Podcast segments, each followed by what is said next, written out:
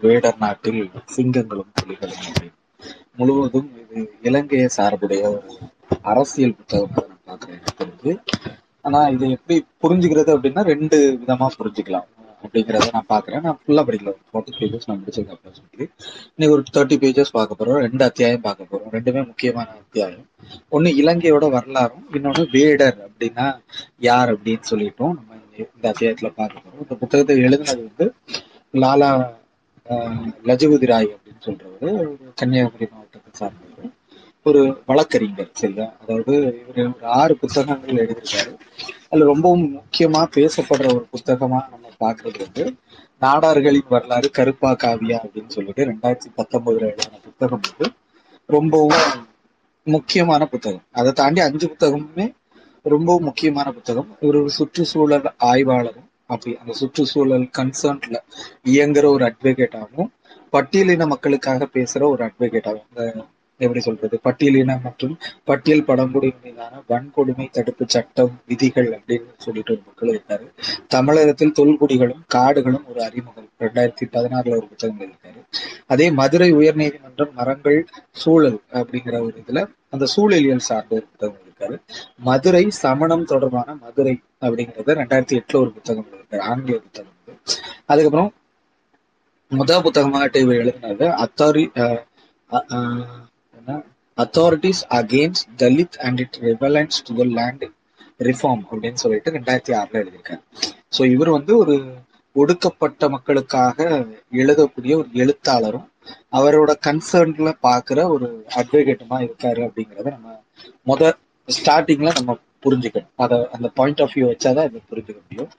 இது கொஞ்சம் ஈழம் சார்ந்து இயங்குறவங்களுக்கு இது கொஞ்சம் வியர்டான ஒரு டாபிக்கா இருக்கும். ஆனா இட் ஸ்பீக் வித் டேட்டா அப்படிங்கறத நான் பாக்குறேன் அதாவது ஆன் த ப்ரிஹாம்ஸ் நம்ம என்னத்தை வச்சிருக்கோம்னா டேட்டா வச்சிருக்கோம். ஏத்துக்கிறதும் ஏத்துக்காததும் அவங்க அவங்களோட மனநிலையை பொறுத்தது. நம்ம ஜஸ்டிஃபைலாம் பண்ண வேண்டிய தேவையும் கிடையாதுன்னு தான் நான் பாக்குறேன் என்னோட புரிதல் நம்ம குடி கொடுக்குற டேட்டாக்கு எல்லாத்துக்கும் ரெஃபரன்ஸ் புக்கும் அதோட அடிக்குறிப்புகளும் கொடுக்கப்பட்டிருக்கும். நான் தேவையான அடிக்குறிப்புகளை நான் வாசிப்பேன் சரியா? சரி முதல் ரெண்டு அத்தியாயம். அதுல வேடர்கள் அப்படிங்கிறவங்க ரொம்ப முக்கியமான ஒரு டேர்மாட் இருக்கு சரியா? ஏன் ஏன் அப்படி சொல்றேன் அப்படின்னா வேடர் அப்படிங்கிறது வந்து ஒரு தொல் பழங்குடி இனம் அப்படிங்கிறத நம்ம குறிப்பிடும் தொல் பழங்குடி இன மக்கள் அப்படின்னு சொல்லிட்டு. இலங்கை அப்படிங்கிற ஒரு நாடு அதாவது சிலோன் அப்படின்னு சொல்லப்படுற நாடு ஒவ்வொரு இடத்துலயும் ஒவ்வொரு பேர் சொல்லி அழைக்கப்படும் ஒரு நாடு அது. எப்படி சொல்றது? நம்ம வந்து ஈழம் அப்படிங்கிறது நம்மளோட நம்மளோட தமிழ் இலக்கியங்கள்ல ஈழம்னு இருக்கும். இந்திய இலக்கியங்கள்ல அது பேர் வந்து லங்கா அப்படின்றது. ஸ்ரீலங்கான்னு கிடையாது. அது ஸ்ரீலங்கா கிடையாது இந்திய இலக்கியங்கள்ல. இந்திய இலக்கியம்னு சொல்றது ராமாயணம் அந்த மாதிரி டெக்ஸ்டில் வந்து நான் சொல்றேன். லங்கை அப்படின்னு அதே இன்னொரு பௌத்த காப்பியங்கள்ல அதோட பேர் எப்படி இருந்துச்சு? சமண காப்பியங்கள்ல அந்த தீவோட பேர் இருந்துச்சு. எப்படி இருந்துச்சு? அதே வடநாட்டு பயணிகள் அதை எப்படி பார்த்தாங்க? வெளிநாட்டு பயணிகள் அதுக்கு என்ன பேர் கொடுத்திருந்தாங்க? சீனர்கள் அதோட பேர் என்னவா கொடுத்திருந்தாங்க? இப்படி முழுமையாக அதோட வரலாறுகளை வந்து ரொம்ப டீட்டெயிலா ஃபர்ஸ்ட் சாப்டர்ல அவங்க கொடுக்குறாங்க கிட்டத்தட்ட. கொஞ்சம் புவியியலும் கொஞ்சம் வரலாறும் அப்படிங்கறத முதல் அத்தியாயம். ரெண்டாவது அத்தியாயம் வேடர். இதுதான் ரொம்ப முக்கியமான தலைப்பு. நான் ஃபர்ஸ்ட் இலங்கையை பத்தி பேசணும் அப்படிங்கிறதுக்காக நான் இன்ட்ரோடக்ஷன் வாசிக்கிறேன். அப்படி இல்லைன்னா டைரக்டா வேடருக்கு போயிடும் ஆனா அந்த தீவு எப்படி இருந்துச்சு அப்படிங்கிறத சொல்லிட்டு தான் நம்ம வேடரை பார்க்கணும் அப்படிங்கிறத சொல்லப்படுது. இது வந்து நிறைய அதாவது அந்த புனைவு கதைகள் எல்லாத்தையும் உடைச்சிருந்தது புத்தகம் எப்படின்னா விஜயன் ஒருத்தர் இருந்தாரு. இந்த சிலர் நம்புவாங்க. விஜயன் ஒருத்தர் வங்க நாட்டுல இருந்து ஒரு இளவரசர் வந்து கப்பல்ல வந்தாரு. அங்க குவேனின்னு ஒரு தமிழ் பொண்ணு இருந்தா ஒரு அரசி அவனை கல்யாணம் பண்ணிட்டாரு. கல்யாணம் பண்ணி இங்க சிங்கள மொழின்னு ஒரு மொழி உருவாக்கிட்டாரு. அவர் கூட எழுநூறு பேர் நாடு கடத்தப்பட்டாங்க. அந்த எழுநூறு பேரும் அங்க இருக்க மக்கள் எல்லாத்தையும் திருமணம் பண்ணி ஒரு ஒரு கலவையான ஒரு மொழி உருவாச்சு. அந்த மொழி தான் சிங்களம். அதுக்கு முன்னால நாங்க அந்த நிலப்பரப்பு முழுவதும் நாங்கள் தான் இருந்தோம். அப்படிங்கிற ஒரு வாதம் எல்லாமே தரவுகளின் அடிப்படையில வந்து இந்த புத்தகம் வந்து உடைச்சிரும். இது அப்படி கிடையாது அப்படிங்கிற மாதிரி ஸோ நான் அதான் சொன்னேன். அது உணர்வா பாக்குறவங்களுக்கு வந்து அது கொஞ்சம் வியடான புத்தகம் ஆனா தரவுகள் அடிப்படையில அப்படிதான் இருக்கு. சரி சரி. முத இலங்கையை பத்தி பார்ப்பேன் இலங்கை ஒரு நல்ல புத்தகம். டு பி ஃப்ராங்க் அது நீங்க நான் சாரி நான் அந்த லிங்கை போட மறந்துட்டேன். நான் அந்த லிங்க் மட்டும் போடுறேன். தேவையான நபர்கள் வந்து நீங்க வந்து அதை வாங்கிக்கலாம். ஒரே நிமிஷம் நான் அந்த டெக்ஸ்ட்டை மட்டும் நான் காப்பி பண்ணி அந்த லிங்கை மட்டும் நான் ஒன்று போட்டுறேன். அவனுக்கு இல்லை நான் ஸ்பேஸ் முடியறதுக்குள்ள போடுறேன். அதான் பெட்டரா இருக்கும். நினைக்கிறேன். ஸ்பேஸ் முடியறதுக்குள்ள நான் அந்த புக்கோட அது வந்து பனுவல்ல இருக்குன்னு நினைக்கிறேன். நான் அந்த லிங்கை மட்டும் ஷேர் சாரி காமன் ஃபோக்ஸ்ல அந்த புக் வந்து அவைலபிள் நீலம் பதிப்பகம் இந்த புத்தகத்தை வெளியிட்டிருக்கு. நீலம்னா தெரியும் ரஞ்சித் அவரோட அந்த பப்ளிகேஷன் அது கிட்டத்தட்ட. பா. ரஞ்சித் டேரக்டர் கேள்விப்பட்டிருப்பீங்க அவரோட பப்ளிகேஷன் தான் இந்த இந்த புத்தகத்தை வெளியிட்டிருக்கு. ரொம்ப முக்கியமான புத்தகம். இது தெரியாம நம்ம வந்து அந்த ஈழம் குறித்தான புரிதலை வளர்க்க முடியாது. ஸோ கொஞ்சம் ஸ்லோவா இருந்தாலும் ஃபர்ஸ்ட் இலங்கையை பத்தி தெரிஞ்சுக்கணும். சரி முத முத்து காதனியை போல இந்தியாவை ஒட்டி இலங்கையை இலங்கையோடு தொங்கிக் கொண்டிருக்கும் என்று வில்லியம் நைட்ஸ் வர்ணிக்கும் இலங்கை. அதாவது ஒரு முத்து காதனியை போல இந்தியாவோட தொங்கிட்டு இருக்க ஒரு நகரம். நீங்க இமேஜின் பண்ணிக்கலாம். இது ஒரு க- ஒரு ஓமையாவே இருந்தாலும் இமேஜின் பண்ணிக்கலாம். காதுல நம்ம உடம்போட அதை தொடாம பக்கத்துல தொங்கிட்டு இருக்கிற ஒரு காதனியை போல இந்தியாவோட பக்கத்துல ஒட்டி தொங்கிட்டு இருக்கிற ஒரு இடம் இலங்கை. அடுத்து அப்படிங்கிற ஒரு கருத்தை அவர் யார் வைக்கிறார்? வில்லியம் நைட் அப்படிங்கிற ஒருத்தர் வைக்கிறார். அதே வடக்கிலிருந்து தெற்காக நானூத்தி நாற்பது கிலோமீட்டர் நீளமும் நடுப்பகுதியில் கிழக்கு மேற்காக இருநூறு கிலோமீட்டர் அகலமும் கொண்டது Ilangai. Ilangai north to south four hundred kilo four hundred and forty kilometre from east to west approximately two hundred kilometres கொண்டது தான் இலங்கை. இவ்வளவுதான். அது தமிழ்நாடோட ரொம்ப சின்னது எனக்கு தெரிஞ்சு. ரொம்ப சின்னது. இப்போ கன்னியாகுமரியில இருந்து சென்னை அப்படிங்கும்போது approximately six fifty to seven hundred kilometre வரும். தமிழ்நாடு கிட்டத்தட்ட பவுண்டர் பவுண்டரி இப்போ. ஒசூர்லாம் பார்க்கும்போது செவன் டென் கிலோமீட்டர் வரும் அப்ராக்சிமேட்டா கன்னியாகுமரி டு ஒசூர் அப்படிங்கிறது ஸோ இது ஒரு பெரிய ஒரு பார்டர் நமக்கு தமிழ்நாடு. ஆனா இலங்கை ரொம்ப சின்ன நாடு தான் நானூத்தி நாற்பது கிலோமீட்டர் நீள வாக்கிலும் இருநூறு கிலோமீட்டர் வந்து அகல வாக்கிலும் இருக்கிற ஒரு நாடு தான் இலங்கை. இதுல நடுப்பகுதி சாரி நடுப்பகுதியில் கிழக்கு மேற்காக இருநூறு கிலோமீட்டர் அகலமும் கொண்டது. இதன் நடுவில் மலை மலை பொழிவு மிக்க இருநூறு மீட்டருக்கு மேல் உயரமான மலைத்தொடர்கள் உலகில் முதல் தரமான தேயிலை விளைகிறது. அதாவது சென்டர்ல சென்டர் ஆஃப் த ஐலாண்ட் என்ன இருக்குது அப்படின்னு கேட்டீங்கன்னா மலை இருக்கு. Approximately two thousand kilo sorry two thousand metre உயரம் உள்ள மலைகள் இருக்கு. இந்த மலைகள்ல தான் என்ன விளையுதுன்னா உலகத்திலே முதல் தரமான தேயிலை விளைகிறது. அதாவது tea world's number one tea அப்படின்னு சொல்றாங்க.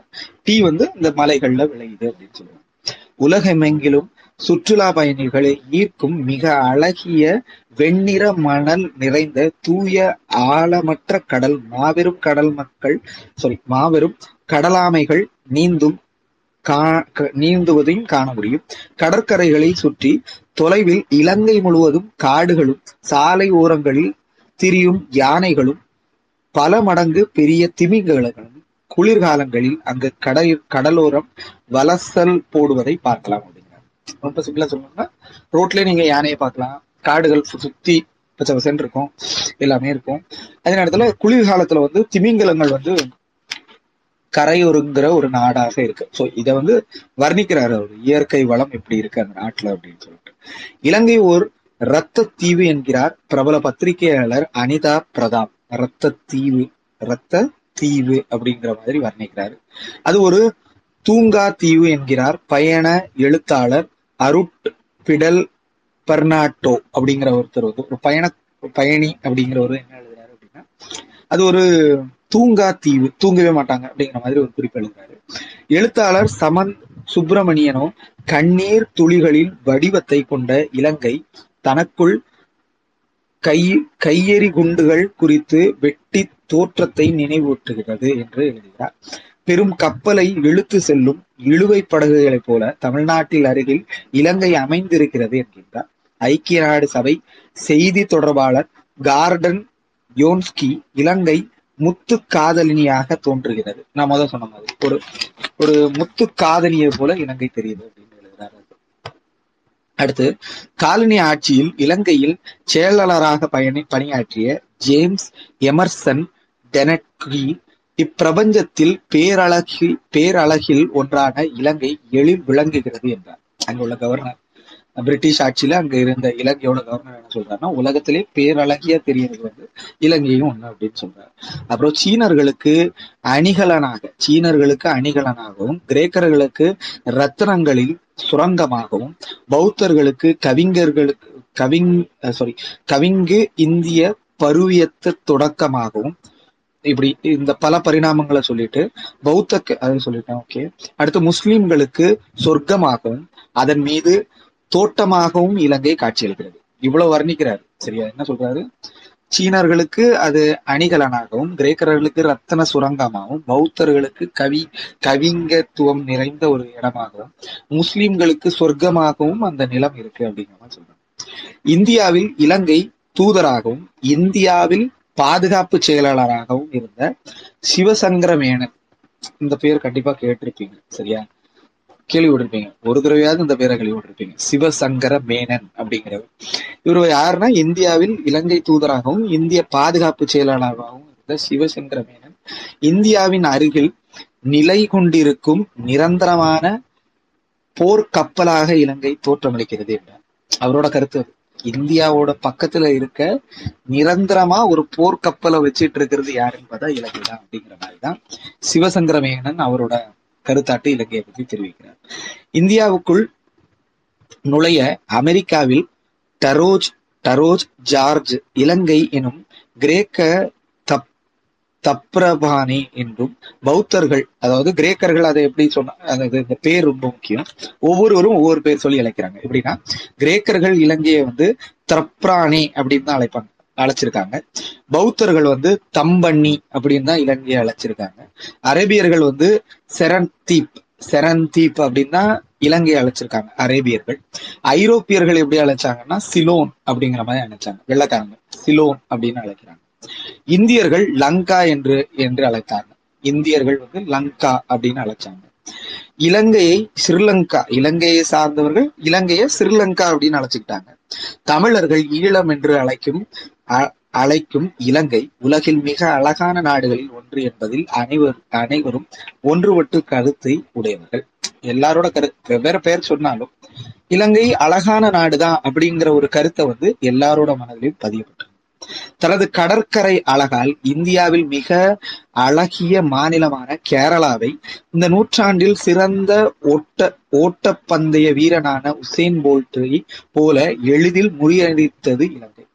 கேரளால கேரளா அப்படின்னு சொல்ற பகுதி வந்து மீன்ஸ் ரொம்ப அழகான கடற்கரையை கொண்டது. ஆனா ஓட்டப்பந்தயம் உசேன் போல்ட்டை எப்படி ஈஸியா தோற்கடிக்கிறானோ அத மாதிரி இலங்கை வந்து இல கேரளாவோட கடற்கரை எல்லையில இருக்க அழகை காட்டிலும் இங்க உள்ள இயற்கை வளங்கள் சாரி கடற்கரைகள் வந்து மிஞ்சிருது. கேரளாவை காட்டிலும் இங்க நல்லா மிஞ்சிருது அப்படிங்கிறார். அடுத்து ஈழத்தை பார்த்தவன் வீடு திரும்ப மாட்டான் என்பது மலையாள பழமொழி. மலையாள பழமொழி ஒண்ணு இருக்கு போல. என்னன்னா ஈழத்தை ஈழத்தை பார்த்தவன் அங்கேயும் ஈழம் தான் சொல்றாங்கன்னு நினைக்கிறேன். ஈழத்தை பார்த்தவன் வந்து வீடு திரும்ப மாட்டான் அப்படிங்கிறது. இது எங்க இருக்கு அப்படின்னு கேட்டா M D Raghavan Tamil culture in Ceylon general introduction அப்படிங்கிறது.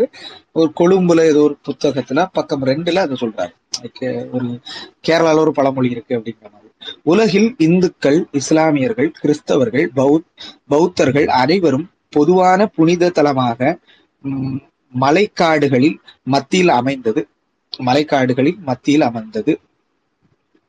இபின் புது புதுதா பயணம் அவர் ஒரு ஒரு பயணி அவரு. பயணம் செய்த சென்று திரும்பி தனது பயண குறிப்புகளில் மகிழ்ச்சியோடு குறிப்பிட்ட அழகிய ஆதம் மலை உச்சியின் நள்ளிரவு நடந்த செல்லும் பயணங்கள் தங்கள் பயண அனுபவங்களை வாழ்நாள் முழுவதும் மறக்க முடியாது என்று ஒரு பயணி என்ன சொல்றாருன்னா ஆடம் மவுண்டன் இல்லைன்னா ஆதாம் மலை அப்படிங்கிற ஒரு மலை இருக்கு போறாங்க அந்த மலையில ராத்திரி முழுவதும் நாங்க நடந்து போவோம் அந்த பயணத்தை நாங்க வாழ்நாள்ல ஒருபோதும் மறக்க மாட்டோம் அப்படின்னு சொல்லிட்டு ஒரு வெளிநாட்டு பயணி வந்து அவரோட குறிப்புல எழுதி வச்சிருக்காரு. அடுத்து இலங்கை தீவு. இலங்கை தீவு மடகாஸ்கர் தீவு ஆஹ் செசஸ் செசஸ் தீவு ஆகிய ஆகியன இந்தியாவுடன் இணைந்த ஒரு பெரும் நிலப்பரப்பாக ஐம்பது மில்லியன் வருடங்களுக்கு முன்பர் இருந்தது. முப்பது மில்லியன் வருடங்களுக்கு முன்பதாக மடகாஸ்கர் தனி தீவாக பிரிந்து ஆப்பிரிக்காவை நோக்கி நகர சென்றது. இந்திய பெருங்கடலில் ஆப்பிரிக்காவுக்கு சற்று அருகே நிலை கொண்டிருந்த அதன் பின்னர் செசஸ் sorry, செசஸ்தம் தீவு பிரிந்து சென்றது. அதுவும் ஆப்பிரிக்காவில் கிழக்கே ஆயிரத்தி ஐநூறு கிலோமீட்டர்களுக்கு தொலைவில் நூற்றுக்கும் மேற்பட்ட தீவுகளுடன் மடகாஸ்கருடன் வடக்கில் நிலை கொண்டது. மடகாஸ்கர் காணப்படும் சண்டி சண்டியு என்ற பூச்சி உண்ணும் தாவரங்கள் தமிழ்நாட்டிலும் பார்க்க முடிகிறது அது அப்படிதான் ஒப்பிடுறாரு அவரு. அவர் என்ன சொல்றாருன்னா மடகாஸ்கர்ல கிடைக்கிற ஒரு பிக்சோரியஸ் பிளான்ட் அப்படின்னு சொல்லுவாங்க. அதாவது அஹ், அந்த செடி என்ன செய்யும்னா நைட்ரோஜன் இல்லாம அந்த செடிகளால நைட்ரோஜனை உருவாக்க முடியாது. அப்ப என்ன செய்யும்னா அது மேல வர பூச்சிய அதை புடிச்சிட்டு அதுல இருக்க நைட்ரோஜனை அதை எடுத்துக்கிடும். இப்படிங்கிற ஒரு செடி இருக்கு. சரியா? அந்த அந்த ரக செடிகள் வந்து தமிழ்நாட்டிலயும் இருக்கு. அதே நேரத்துல வந்து அந்த நான் சொன்ன மடகாஸ்கர்கள்லயும் இருக்கு அப்படிங்கறது ஆய்வாளர்களோட கருத்து. மடகாஸ்கர்களும் இலங்கையிலும் உயிருள்ள உ- அப்படி இருக்கு. அந்த செடிகள் இருக்கு அப்படிங்கிற அதே நேரத்துல சற்றே சற்றேறக்குறைய ஏழாயிரம் வருடங்களுக்கு முன் இந்தியாவும் இலங்கையும் பிரிந்தது. அப்ராக்சிமேட்லி செவன் தௌசண்ட் இயர்ஸ்க்கு முன்னால வந்து இலங்கையும் இலங்கையும் பிரியுது தமிழ் தமிழ்நாடும் அல்லது இந்தியாவும் பிரியுது. இந்தியா இலங்கை மடகாஸ்கர் ஆகிய ஆகியன குமரி முனையை ஒட்டியுள்ள திருவள்ளுவர் சிலை மற்றும் விவேகானந்தர் நிறைவு சின்னம் கட்டப்பட்ட பாறை அமைந்துள்ள இடத்தில் கோண்டன் வனம் என்ற சந்திப்பில் இணைக்கப்பட்டிருந்ததாக துவியலாளர் ஆய்வாளர்களுடைய கருத்து. அதாவது கன்னியாகுமரியில அந்த விவேகானந்தர் சிலை அதுக்கப்புறம் இது இருக்கு நமக்கு விவேகானந்தர் மெமோரியல் பிளஸ் திருவள்ளுவர் சிலை இருக்கும். அதை தாண்டின உடனே முக்கடல் சங்கமிக்கும் ஒரு இடம் இருக்கும். அது சங்கம் திரிவேணி சங்கமம் அப்படின்னு சொல்லுவாங்க அந்த இடத்த. அது சமஸ்கிருதத்துல சொல்லுவாங்க. திரிவேணி சங்கமம் அப்படின்னு. அப்போ அதுல வந்து இலங்கையில இருந்து வர சவுத் சவுத்தர்ன் ஓஷன் வந்து ஜாயிண்ட் ஆகிற இடத்துல முந்தி ரெண்டு இலங்கையும் தமிழ்நாடு சேர்ந்திருக்கு அப்படிங்கிறத புவியியலாளர்களோட கருத்தாரு. இந்தியாவில் தென்பகுதியில் அமைந்த மேற்கு தொடர்ச்சி மலையில் காடுகளும் தாவரங்களும் விலங்குகளும் பறவைகளும் ஆகியன இலங்கையிலும் இருப்பது தற்செயலான நிகழ்வல்ல. வேட்டையாடும் விலங்குகளில் புலிகள் சிங்கங்கள் போன்றவைகளுக்கு பெரும் நிலப்பரப்புகள் தேவைப்படுவதால் இலங்கையிலிருந்து அவை மறைந்து இருக்க வாய்ப்புண்டு. அதாவது அங்க புலி சிங்கம்லாம் கிடையாது எனக்கு தெரியல. இவரோட கருத்து அப்படிதான் இருக்கும். அது புலி சிங்கத்துக்கு வந்து வேட்டையாடுறதுக்கு மிகப்பெரிய நிலப்பரப்பு இருந்தாதான் அது வேட்டையாடி வாழ முடியும். இலங்கையில இல்லைங்கிற மாதிரி சொல்றாரு. We have to check the data ஏதேனும் புதை படிவங்கள் எதிர்காலத்தில் கிடைத்தாலும் ஆச்சரியம் இல்லை அப்படிங்கிறாரு. ஸோ இதை வச்சு தான் நான் கன்ஃபார்மா சொல்றேன். அதோட ஃபோசல் டேட்டா வந்து கிடைச்சிருக்கு. அதாவது அதோட எலும்புக்கூடு இல்லைன்னா அதோட ஏதாவது எச்சங்கள் சார்ந்த விஷயங்கள் வந்து அங்க கிடைச்சுன்னா நம்ம கண்டுபிடிக்கலாம். புலி சிங்கம் இங்க இருந்திருக்கு அப்படிங்கிற மாதிரி.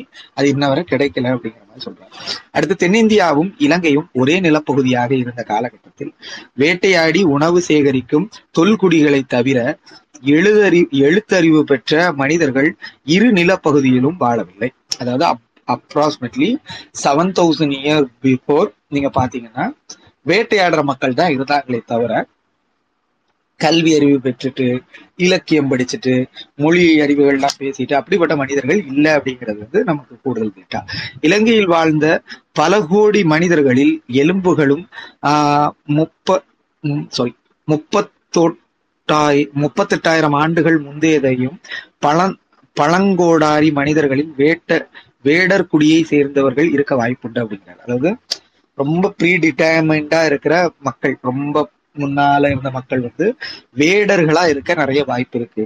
சோ இதுதான் இந்த புத்தகத்தோட தலைப்பு வேடர் அப்படிங்கிறது. இலங்கையில் குடியேறிய முதல் மனிதர் வேட்டையாடி அவர்களாக வேட்டை கருவிகளாக வில் அம்பு ஆகியன பயன்படுத்தப்பட்டது.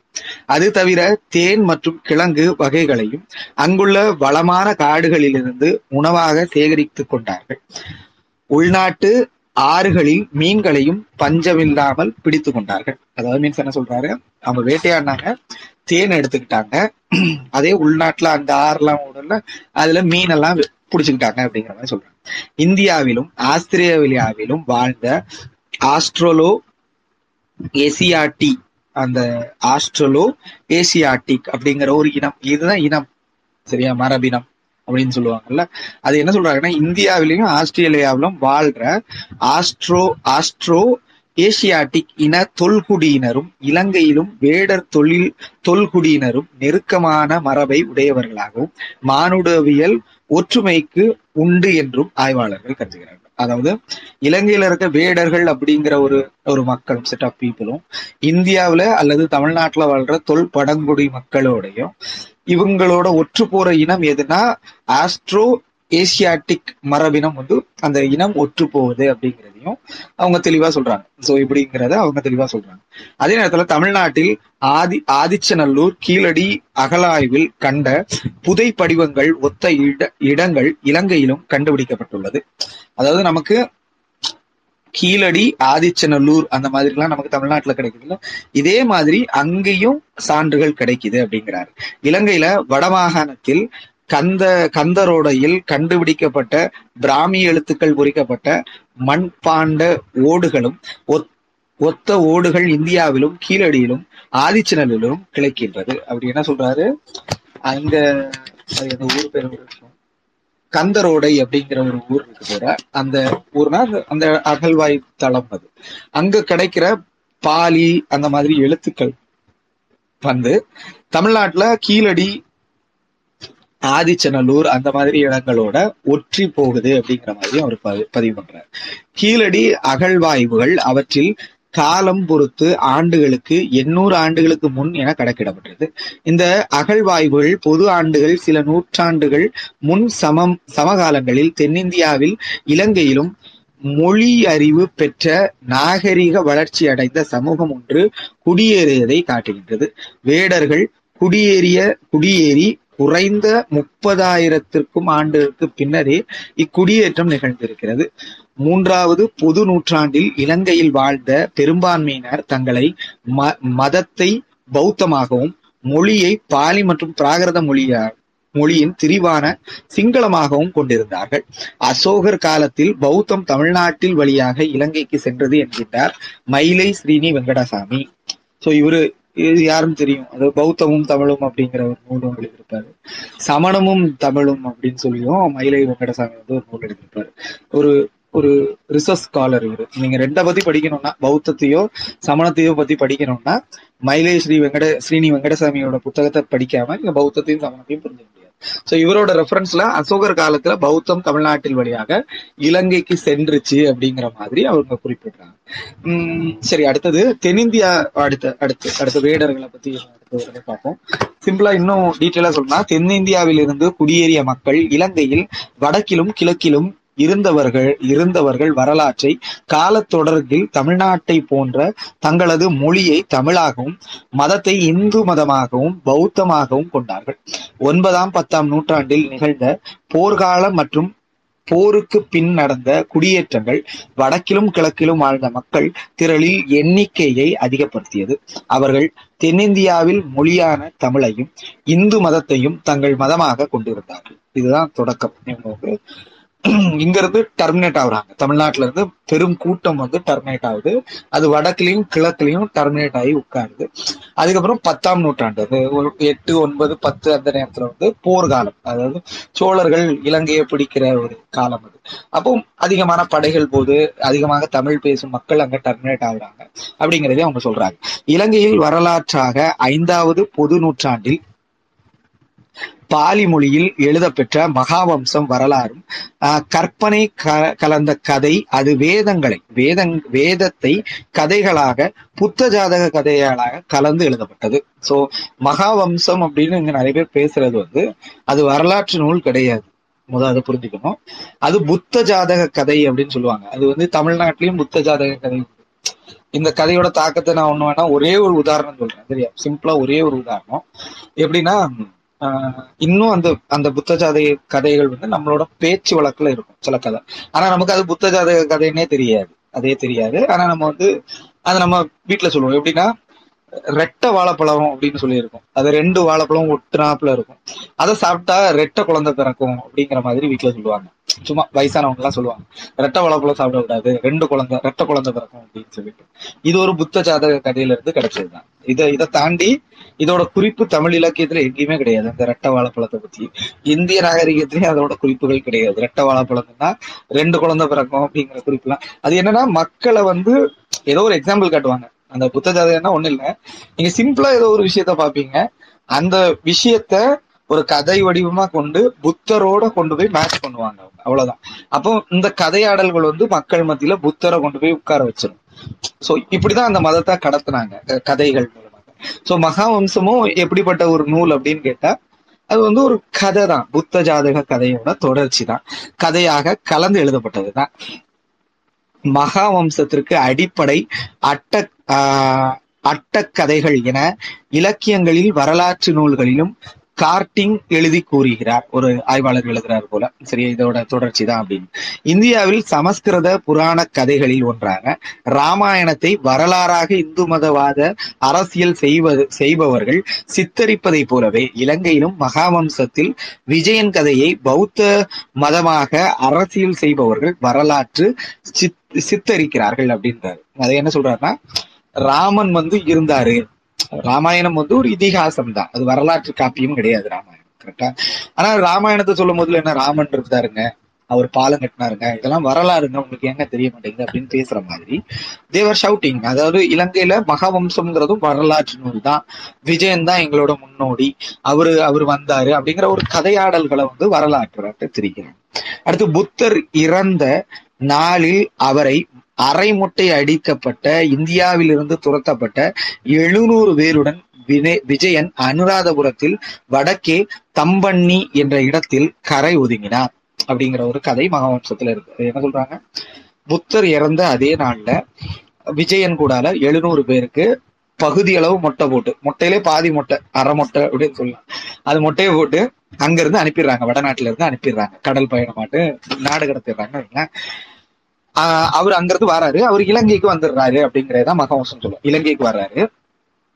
இங்க வந்து இ- ஒரு இயக்கர் இயக்கர் குல பெண்ணான குவேனியை சந்தித்ததாகவும் குவேனி உதவியுடன் இயக்கர் குல மக்களை படுகொலை செய்ததாகவும் பின்னர் குவேனிக்கு தனக்கும் பிறந்த இரு குழந்தைகளையும் குவேனியையும் துரத்திவிட்டு பின்னர் பாண்டிய அரசனின் மகளை திருமணம் செய்ததாகவும் விஜயனுடைய விஜயனுடன் வந்தவர்கள் பாண்டிய அரசன் பரிசளித்த அறுநூத்தி தொண்ணூத்தி ஒன்பது கன்னிப் பெண்களை திருமணம் செய்ததாகும் எழுநூறு பேர் வந்தா நீங்க அதை புரிஞ்சுக்கணும். எழுநூறு பேர் வந்தா அதுல ஒருத்தன் விஜயன் மிச்சம் இருக்கிறது அறுநூத்தி தொண்ணூத்தி ஒன்பது பேருக்கு பாண்டியர்கள் வந்து அவர்களோட இளம் பெண்களை கொடுத்தாங்க.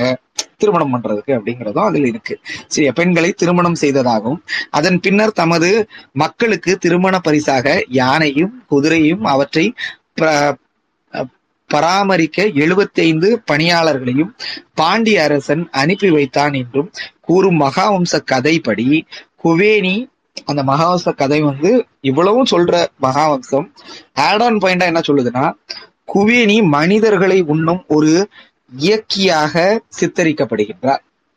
நல்லா புரிஞ்சுக்கணும். இப்ப குவேனி தமிழ் பெண் அப்படிங்கிற மாதிரி சொல்லுவாங்க. இவங்க தான் சொல்லுவாங்க. குவேனி தமிழ் அவர் வந்து வங்க நாட்டு ஒன் செகண்ட் சாரி ஒரு கால் வந்துருச்சு. ஓகே நான் மறுபடியும் தொடர்றேன். சரி.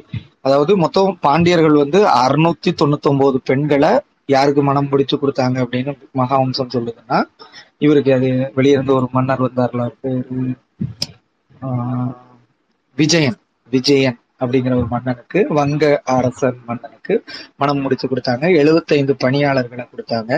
யானை குதிரை எல்லாத்தையும் கொடுத்தது பாண்டிய மன்னர் தான் அப்படிங்கிற மாதிரி அவங்க சொல்றாங்க.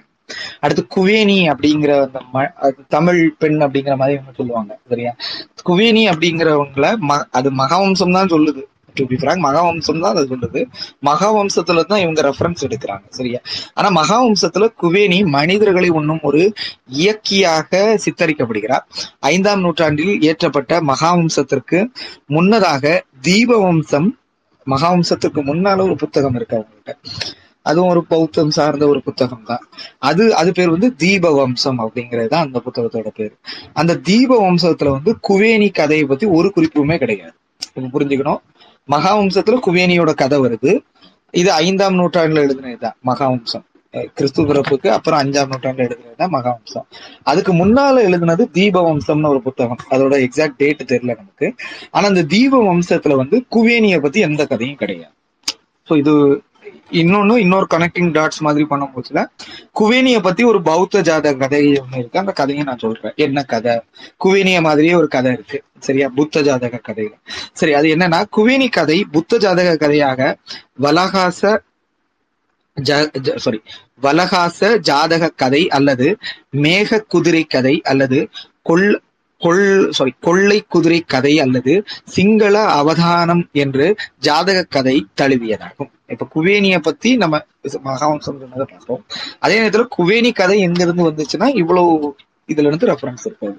அக்கதையின் அடிப்படையில் சிங்க சிங்கபத் சாரி சிங்கபுத்திரத்தை சேர்ந்த செல்வந்தரான இந்திய வணிகர் ஒருவர் தனது ஐநூறு நண்பர்களுடன் கப்பலில் பயணிக்கும் போது புயல் அக்க சாரி அக் புயல் அக்கப்பலை நொறுக்கி இலங்கை கரை ஒதுக்கிய போது அங்கிருந்து அரக்க குல பெண்மணி அழகான தோற்றமுடையவள் மாறிய வணிகர் வணிகர்களிடம் பரி பாதி பேரை கொன்று குவித்த போது போதி சொல் போசி சொல் போசிசத்துவர் போசிசத்துவர் வெள்ளை குதிரை வடிவில் அவர்களுக்கு இருநூத்தி ஐம்பது பேரை காப்பாற்றி இந்தியா கூட்டி சென்றார். நான் சொன்னல இந்த கதையெல்லாம் அப்படிதான் இருக்கும். இதெல்லாம் கதை தான் இதெல்லாம் வரலாறு கிடையாது. அவர் என்ன சொல்றாருன்னா அங்க இருந்து ஒருத்தன் வாரான் ஐநூறு பேர் கப்பல்ல வர முச்சுல கப்பல் அடி வாங்கிருது கடல்ல அடிவா புயல்ல. அது நேரம் வந்து இலங்கை கரையில ஒதுங்குது.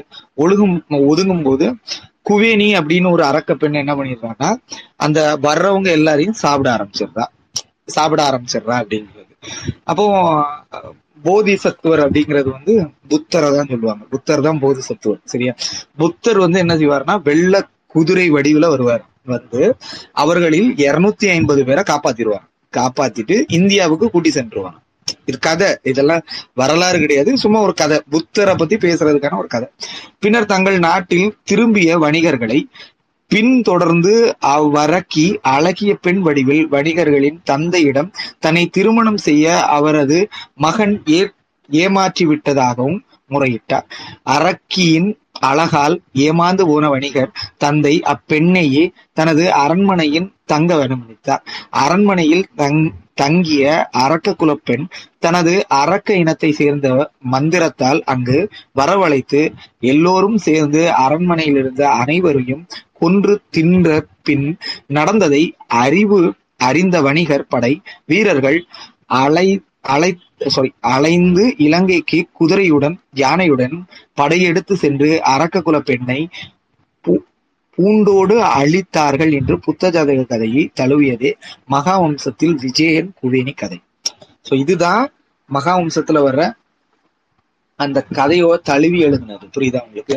முத ஒருத்தர் இருக்கான் இங்க வாரான் இந்த ஊர்ல அரக்க பெண்ணை பாக்குறான் சண்டை போடுறான் புத்தர் காப்பாத்தி இந்தியாவுக்கு அனுப்பிடுறாரு. மறுபடியும் அந்த பெண் இங்க இருந்து அங்க தொட வந்து அங்க அவங்களோட மாளிகைக்குள்ள வந்து அங்கேயும் நிறைய பேரை சாப்பிட்டுறாங்க தின்றுறாங்க அப்படின்னு தின்றாங்க அப்புறம் அவன் டென் கோவமாயி டென்ஷன் ஆகி அங்கிருந்து குதிரையும் யானையும் எடுத்துட்டு படை எடுத்துட்டு எங்க வந்துடுறான்? இங்க வந்துடுறான். இலங்கைக்கு வந்துடுறான். வந்துட்டு இவங்களை கொல்றான். யார? அந்த அந்த பெண்ணை அந்த அரக்க பெண்ணை கொல்றான் சரியா? இதுதான் கதை சரியா? இது புத்த ஜாதக கதை. இதோட ஹைலைட் என்னன்னா புத்தர் வந்து இப்படி எல்லாம் காப்பாத்திட்டாரு அப்படிங்கிற மாதிரி சொல்றதுதான் புத்த ஜாதக கதை. சோ இதோட கோர் எடுத்துதான் ஐந்தாம் நூற்றாண்டுல மகாவம்சத்தை தொகுக்கிறாங்க. மகாவம்சம் இதுல இருந்தா தொகுக்கப்படுது. அடுத்து மேக குதிரை ஜாதக கதையில் காட்சியில் ஒன்றில் இந்தியாவில் தற்போதைய மராட்டிய மாநிலத்தில் உள்ள அஜந்தா குகை குகையில் குகை எண் பதினேழு அது ஃபுல்லா அஜந்தா கேவ்ஸ் அப்படிங்கறத நீங்க கேள்விப்பட்டிருப்பீங்களா? இருக்கும் அதுல வந்து நிறைய கேவ்ஸ் இருக்கும். அதுல கேவ் நவம்பர் செவன்டீன் குகை பதினேழுல ஒரு ஓவியம் இருக்கு.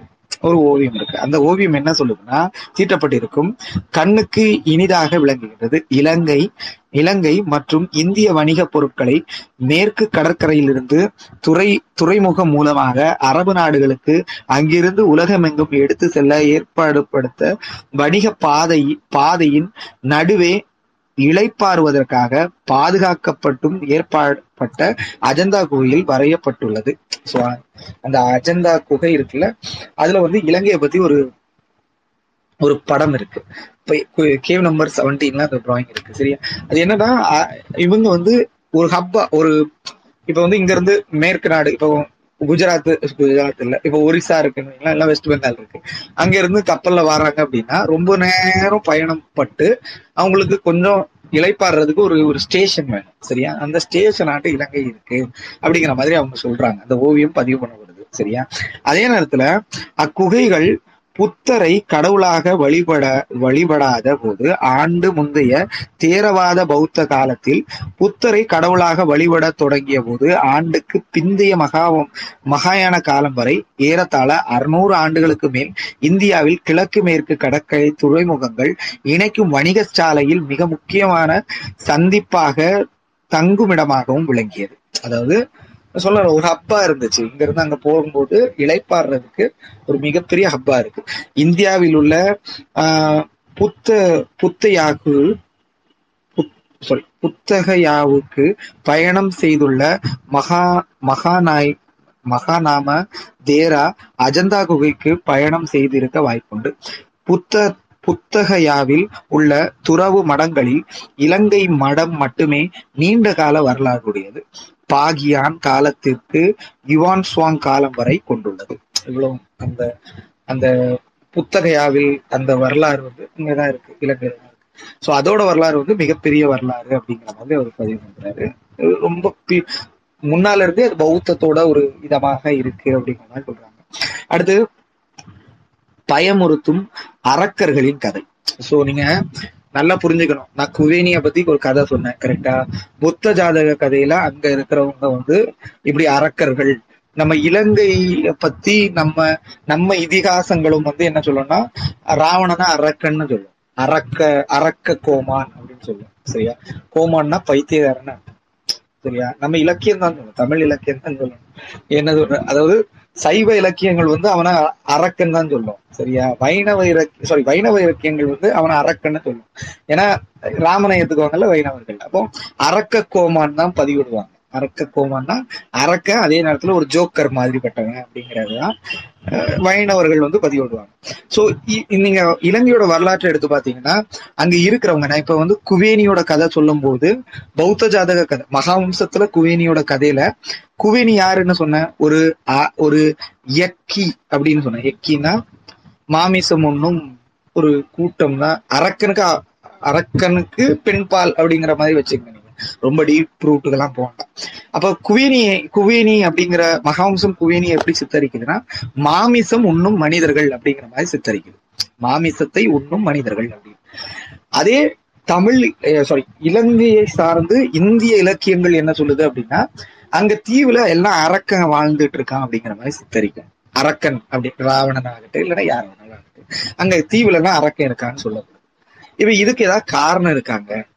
ஏதாவது காரணம் இருக்குல்ல but there is a reason அது இந்த புத்தகத்துல நான் படிக்கும் போதுல தான் எனக்கே புரிஞ்சு இருக்கு காரணம் இருக்கு அப்படின்னு.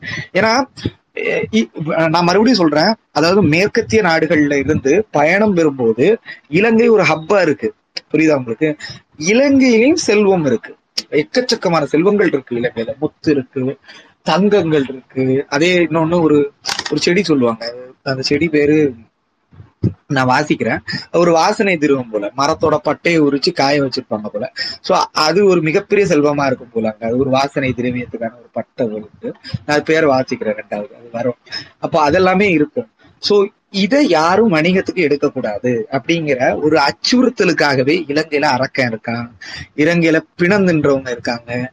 இலங்கையில வந்து ம- மனுஷங்களை உயிரோட சாப்பிடுறவங்க எல்லாம் இருக்காங்க அப்படிங்கிறத திருப்பி திருப்பி திருப்பி திருப்பி ஒரு கதையாக சொல்லி சொல்லி அங்க போன அது வந்து நல்ல பூமி தான் அது சொர்க்கம் மாதிரி இருக்கிற ஒரு பூமிய போன வணிகர்கள் வந்து அடுத்த வணிகர்கள் இதை பயன்படுத்தக்கூடாது அப்படின்னு சொல்லிட்டு ஒரு கதைகளை இப்ப நம்ம சொல்லுவோம்ல அங்க போகாத பாம்பு இருக்கு அப்படின்னு சொல்லுவதுதான் உண்டு. அது பல வருஷமும் அங்க போகவே மாட்டான். பாம்பே செத்து இருக்கும். இருந்தாலும் பாம்பு இருக்கு பாம்பு இருக்கு அங்க போத பாம்பு இருக்கு அப்படின்னு பயங்குறுத்துற மாதிரி ஒரு ஸ்டே ஒரு ஒரு ஸ்டேட்டால தான் இலங்கைய ஓ- மேற்கத்திய நாடுகளும் சரி இந்திய சூழல்லையும் சரி வணிகர்கள் அப்படிதான் வச்சிருந்தாங்க. அஜந்தா ஓவியங்கள்லயும் அதுதான் பதிவு பண்றாங்க. பயமுறுத்தும் அரக்கர்களின் கதைகளும் மனிதர்களை கொல்லும் இயக்கர்களின் கதைகளும் ஆகிய மன்- மனோஜத் ரைட் சியான்லிக் அப்படிங்கிற ஒருத்தர் வந்து திரைப்படங்களில் போல சாமானிய மக்களை அச்சுறுத்தும் கற்பனைகளில் உருவாக்கப்பட்டவை. வணிகர்கள் தங்களது வணிக போட்டியை குறைப்பதற்காக முத்து ரத்தினங்கள் கருவா கருவாப்பட்டை. அதுதான் சொன்னேன். அந்த அதுதான் அந்த மரம் மறந்துட்டேன். கருவாப்பட்டை ஆகிய எளிதாகவும் ஏராளமாகவும் மலிவாகவும் கிடைக்கும் இலங்கைக்கு பயணம் செய்ய விருப்பத்தின் போட்டி வணிகர்களுக்கு உளவியல் ரீதியாக தடை செய்யவும் இவ்வாறான அச்சுறுத்தல் கதைகளை உருவாக்கினர் என்று கருதி கருத முடிகின்றது அப்படிங்கிறாரு. சோ இப்ப நான் ஒரு வணிகர் இன்னொரு ஆள் ஒரு வணிகர் அப்படின்னா நாம் போய் அங்க வந்து முத்து எடுத்து முத்த வணிகம் பண்ணிக்கலாம். ரத்தினங்களை வணிகம் பண்ணிக்கலாம். அதே நேரத்துல கருவாறு பட்டை அந்த பட்டையை வணிகம் பண்ணி டீ எல்லாம் கிடையாது அப்போ. அந்த காலத்துல டீ காஃபி எல்லாம் கிடையாது. சோ இதெல்லாமே முக்கியமான ஒரு இதை நான் வணிகம் பண்ணி எடுத்துக்கலாம்.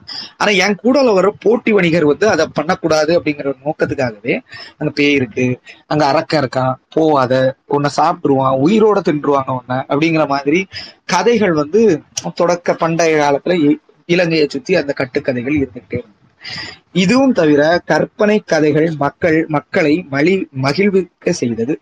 உக உலக புகழ் பெற்ற ஏழாம் நூற்றாண்டில் சிறந்த சிந்துபாத் கதைகளும் இலங்கையை மையமாக வைத்து வை வைத்து எவ்வாறாக ஒரு அவ்வாறாகவே உருவாக்கப்பட்டது. நம்ம இந்த பேப்பர்ல எல்லாம் படிப்போம். சிந்துபாத் கதைகள் தொடர்ச்சி அப்படின்னு சொல்லிட்டு ஒரு நாடகம் போடுவோம் போடுவாங்க. நான் சின்ன வயசா இருக்கும் போதுல கார்ட்டூன்ல எல்லாம் போடுவாங்க. அந்த சிந்துபாத் கதைகள் அப்படின்னு. அது அது வந்து இலங்கையை த தழுவி எடுத்ததுதான் தான் அங்கெல்லாம் அறக்கருங்க இருப்பாங்க. ஒரு தீவு அப்படிங்கிற மாதிரிலாம் சிந்துபாத் கதையில வரும். சோ அதெல்லாம் எனக்கு ரிமைன் ஆகுது. அது அதுவுமே இது இது இதுக்காக தான் பயன்படுத்தப்பட்டது. கண்ணை கவரும் முத்துக்களும் பவளங்களும் ரத்தினங்களும் வாசனை கரும்பட்டைகளும் இந்தியாவுக்கு கிழக்கு மேற்கு மற்றும் தெற்கு கடற்கரைகளில் வாழும் ஏராளமான வணிகர்களையும் அவர்தம் குடும்பத்தினரையும் அவர்களது சாரி அவர்களது அசோகர் கால மக்கள் பேச்சு மொழியான பிராகிருதம் இலங்கை இலங்கை கவ கவர்ந்து கொள்ளும் காரணமாகும். அவ்வாறு குடியேறியவர்கள் அங்குள்ள வேடர்கள் இலங்கையில் காடுகளை நோக்கி இடம்பெயர செய்தார்கள். சோ இது ரொம்ப முக்கியம். இது இந்த பாயிண்ட் ரொம்ப முக்கியம். அதாவது இப்போ வந்து எ- நீங்க ஒரு கண்ட்ரிய வந்து நீங்க வந்து ரொம்ப நீங்க வந்து ரசிச்சீங்க அப்படின்ற பட்சத்துல உங்களுக்கு அங்க வாழ பிடிக்குதுங்கிற பட்சத்துல you may navigate one place to other நீங்க எப்படி சொல்றது? இப்போ வந்து உங்களுக்கு வந்து யூஎஸ் பிடிக்குது. யூஎஸ் வந்து ரொம்ப நல்லா இருக்குங்க அப்படிங்கிறது உங்களோட எண்ணமா இருந்தா உங்களுக்கு யூஎஸ்ல போய் தங்குற இல்லைன்னா அங்க ஒரு குடியுரிமை பெறதுக்கான வாய்ப்பு இருந்தா you may terminate from India to Tamil Nadu from US or எங்கே லண்டன் சிங்கப்பூர் மலேசியா ஏதோ ஒரு நாட்டுக்கு நீங்க வந்து உங்களுக்கு பிடிச்சிருந்தா நீங்க போயிருவீங்க. அதே மாதிரி இந்த இலங்கையோட அந்த வளமத்தை வளத்தை பார்த்து அசோகர் காலத்துல வந்து பாலி பிராகிருத மொழிகளை தாய்மொழியாக கொண்ட ஓகே பாலி பிராகிருத மொழியை தாய்மொழியாக கொண்ட மக்கள் வந்து இங்க இருந்து இலங்கைக்கு போறாங்க. அதே நேரத்துல தென் தமிழ்நாட்டுல இருந்த மக்களும் எங்க போறாங்கன்னா இலங்கைக்கு போறாங்க. ஏன்னா அவங்களுக்கு வணிகம் இல்ல. அசோகர் வா- அசோகர் அங்கிருந்து வர்றதுக்கும் தமிழ்நாட்டுல இருந்த மக்கள் டர்மேட் ஆகுறதுக்கும் பெரிய வித்தியாசம் இல்லை. பட் இவங்க போறது போறது சிக்கலா சிக்கல் கிடையாது. ஆனா இங்கிருந்து போனவர்கள் வந்து ஒரு சாமானிய மக்கள் கிடையாது. எல்லாமே வணிகர்கள். தேவர் மர்ச்சன்ட் அப்படின்னு சொல்லலாம். எல்லாருமே வணிகர்கள். அப்போ அங்க ஏற்கனவே கொஞ்சம் மக்கள் இருந்திருப்பாங்க. ஒரு செட் ஆஃப் பீப்புள் இருந்திருப்பாங்கல்ல? க- கண்டிப்பா இருந்திருப்பாங்க. கரெக்டா அவங்க யாரு அப்படிங்கும்போது அவர்கள் வேடர்கள் அப்படின்றாரு. வேடர்கள் தான் அங்க பூர்வீகமான குடிகளாக இருந்தாங்க. இவங்க டெர்மினேட் பண்ணி அங்க ராஜ்யங்களை அமைக்க அமைக்க தேவர் மூவிங் ஃப்ரம் த நகரம் டு ஃபாரஸ்ட்டுக்கு டெர்மினேட் ஆகுறாங்க. அதாவது இங்கிருந்து அவங்க எங்க போறாங்க? காடுகளுக்கு ஏற்கனவே அவங்க வேட்டையாடுற ஒரு சமுதாயமா தான் இருக்காங்க. அவங்க எங்க போயிடுறாங்கன்னா காடுகளுக்கு டெர்மினேட் ஆகுறாங்க அப்படிங்கிறாங்க தமிழரான இந்துக்களை போன்று மிக இரு இறுக்கமான சாதி கட்டமைப்பை கொண் கொண்டிராத சிங்கள வேடர் பெண்களை திருமணம் செய்தார்கள். அதாவது இப்ப தமிழர்களுக்கு வந்து சாதிய கட்டமைப்பு இருந்து இப்- அது இருந்துச்சு அப்படிங்கறத மறுக்க மாட்டாங்க தொடக்கத்துல. இப்ப இல்லைன்னு கூட வாதம் வைப்பாங்க. தொடக்கத்துல இல்லையா அப்படிங்கறதெல்லாம் அவங்க தான் சொல்லணும். தமிழர்களுக்கு அந்த சாதிய கட்டமைப்பு இறுக்கமடைந்த சூழல்ல வந்து வேடர்களை திருமணம் செய்ய மாட்டாங்க. பெரும்பான்மையான மக்கள் தமிழர்கள் வந்து வேடர்களை திருமணம் பண்ண மாட்டாங்க. நான் இதை வந்து அங்க உள்ள உதாரணமா இல்ல டு பி ஃப்ரங்க் நான் இது தமிழ்நாட்டை உதாரணமா சொல்றேன். தமிழ்நாட்டுல வந்து ஒரு பிசிஓ ஒரு எம்பிசிஓ ஒரு ஷெட்யூலோ எஸ்சி ஷெட்யூலோ ஒரு ஃபார்வேர்டு கிளாஸ்ல இருக்கிற ஏதோ சம் வாட் பீப்புளோ ட்ரைப்ஸ்ல அவங்க வந்து பெண் எடுத்து திருமணம் பண்ணுவாங்களா அப்படிங்கிறது ஒரு கொஸ்டின் மார்க் நான் ஒரு பொதுவான கருத்தா வைக்கிறேன். ஏன்னா இங்க உள்ள சாதிய கட்டமைப்போட இறுகிய தன்மை அப்படி இருந்துச்சு. அதே தான் இங்க இருந்து போன தமிழர்களுக்கும் அது இறுக்கமா தான் இருந்திருக்கும். ஸோ இது எப்படி கொண்டு வரப்பட்டது அப்படிங்கிறத பார்க்கணும். ஆனா சிங்களர்களுக்கு வந்து அந்த கட்டுப்பாடு இல்லை. சிங்களர்கள் பெரும்பாலும் பௌத்தர்களா இருந்தாங்க. அவங்களுக்கு அந்த சாதிய கட்டமைப்பு வந்து வலுவாக இல்லாத காலத்துல அவங்க வந்து ஈஸியா வேடர்களோட கலக்கிற ஒரு சூழ்நிலை இருந்துச்சு அப்படிங்கிற மாதிரி அவங்க சொல்றாங்க. அதே வேடர்களும் இனக்கலப்புகள் வேடர்களும் இனக்கலப்புகள் தாராளமாக நடந்தது. அந்த ந- நிறைய நடந்துச்சு. இல்லைன்னா சொல்லல. நடந்துச்சு. ஆனா அது பெரும்பான்மையா நடந்தது வந்து சிங்களர்களுக்கு தான். தமிழர்கள் வேடர்களோட பெரிய அளவுல கலக்கல. மகாவம்சத்தில் குவேனி கதை வேடர்களது வேட்டை வேட்டை திறன் வில்லம்பு வில்லம்பு கையாளும் திறமை ஆகியவற்றை இலங்கை சாதி படிநிலை வேடர்களை கண்டி கொய்ய கொய்க கொய்க என்ன கொய்கம இது ஒரு முக்கியமான வார்த்தை சரியா? அதாவது இங்க பேசுற நபர்கள் வந்து இந்த வார்த்தையை அடிக்கடி சொல்லுவாங்க. பொய்கம ரெடலா அப்படிங்கறதெல்லாம். அது வந்து ஒரு ஒரு நான் எப்படி பாக்குறேன்னா ஒரு ட்ராப்பா பாக்குறேன். எப்படின்னா தமிழர்களுக்கு சாதி இல்லையா அப்படின்னு கேட்டோம்னா அவங்க என்ன சொல்லுவாங்கன்னா சிங்களருக்கும் சாதி இருக்கு. நீங்க அதை பார்க்க மாட்டேங்கிறீங்க? அப்படிங்கிற மாதிரி இதே ஆர்கியூ அதுல வந்து ரொம்ப முக்கியமா அவங்க சிங்களர்களுக்கு ஒரு நாலு சாதி இருக்கும். கொய்கமா ரெடலா இன்னும் ரெண்டு சாதி உண்டு சரியாங்க எனக்கு ரெண்டு டக்குன்னு மறந்துட்டு. இதுல கொய்கமா ரெண்டாவது பிரிவு ரடலா அப்படிங்கிறது முதல் பிரிவு. They are descendant of a king family அப்படிங்கிற மாதிரி சொல்லுவாங்க. அதாவது ராஜாக்களோட வம்சாவளி அப்படிங்கிற மாதிரி சொல்லுவாங்க ரடலா. அவங்க ரொம்ப சிறு கொஞ்சம் தான் இருப்பாங்க. மீன்ஸ் எப்படி சொல்றது? இங்க வந்து பிராமணர்கள் இருக்க மாதிரி அங்க ரடலா அப்படிங்கிறவங்க. ஒரு த்ரீ பர்சன்டேஜ் தான் இருப்பாங்க மேக்சிமம் ஆனா கொய்கமா அப்படிங்கிறவங்க வந்து they are majority about fifty to sixty percentage வந்து கொய்கமா இருப்பாங்க. இது எல்லாமே கேஸ்டா அப்படின்னு பாக்குறத காட்டிலும் ஒரு நீங்க ஒரு பிரிவுன்னு பாருங்க நான் அதுக்கப்புறம் பின்னால அதை நான் என்னங்கிறத சொல்றேன். ஜஸ்ட் ஒரு டெஃபினேஷனுக்காக சொல்றேன். புரியுதுக்காக புதுசா கேட்கறவங்களுக்கு அது என்ன பொய்காமானா என்னன்னு புரியாது. ஸோ அதுக்காக தான் சொல்றேன். மற்றபடி நான் எதுவும் ரொம்ப டீட்டெயில்டா எல்லாம் எக்ஸ்பிளைன் பண்ணணும் சோ விரும்பல கொய்கமா அப்படிங்கிறது ஒரு ரெண்டாவது செட்ல இருக்கிற ஒரு பிரிவு. முதல்ல ரெடலா அப்படிங்கிற ஒரு பிரிவு இருக்கும். அது அரச கிளான் ரெண்டாவது இருக்கிறது Goyigama. More then sixty percentage of people இதுல இருக்காங்க. அதை தாண்டி ரெண்டு பேர் இருக்காங்க அப்படிங்கிறது மட்டும் நீங்க புரிஞ்சுக்கலாம். சரியா? நீங்க சாதின்னு கூட பாத்துக்கலாம் ஒன்னும் சிக்கல் இல்லை. நான் புரிதலுக்காக சொல்றேன். அடுத்து க கடற்கரையோரம் தமிழர்களும் சிறிதளவு வேடர்களும் இனக்கலப்பு நிகழ்ந்தது. அதாவது கொய்கமா வந்து லாட் ஆஃப் கொய்கமா வேர் அவங்க வந்து கலந்துட்டாங்க. வேடர்களோட கொய்கமா அப்படின்னு சொல்ற சிங்களர்ல ரெண்டாவது பிரிவுல மெஜாரிட்டி தேவர் மெஜாரிட்டி அவங்க வேடர்களோட கலந்துட்டாங்க ஆனா கடலோர பகுதியில மட்டும்தான் தமிழர்கள் வேடர்களோட கலந்துட்டாங்க அப்படிங்கிற மாதிரி சொல்றாங்க. இனக்க இனக்கலப்பு சாரி தமிழர்களும் சிறிதளவு வேடர்களுடன் இனக்கலப்பு நிகழ்ந்தது. அது வேடர்களுடனான சிங்கள இனக்கலப்பை ஒ- ஒப்பிட்டு பார்க்கும்போது குறைவாகவே இருந்தது. அதாவது நீங்க கம்பேரிங் டு வேடர் அப்படிங்கிறது இலங்கையோட பூர்வகுடி.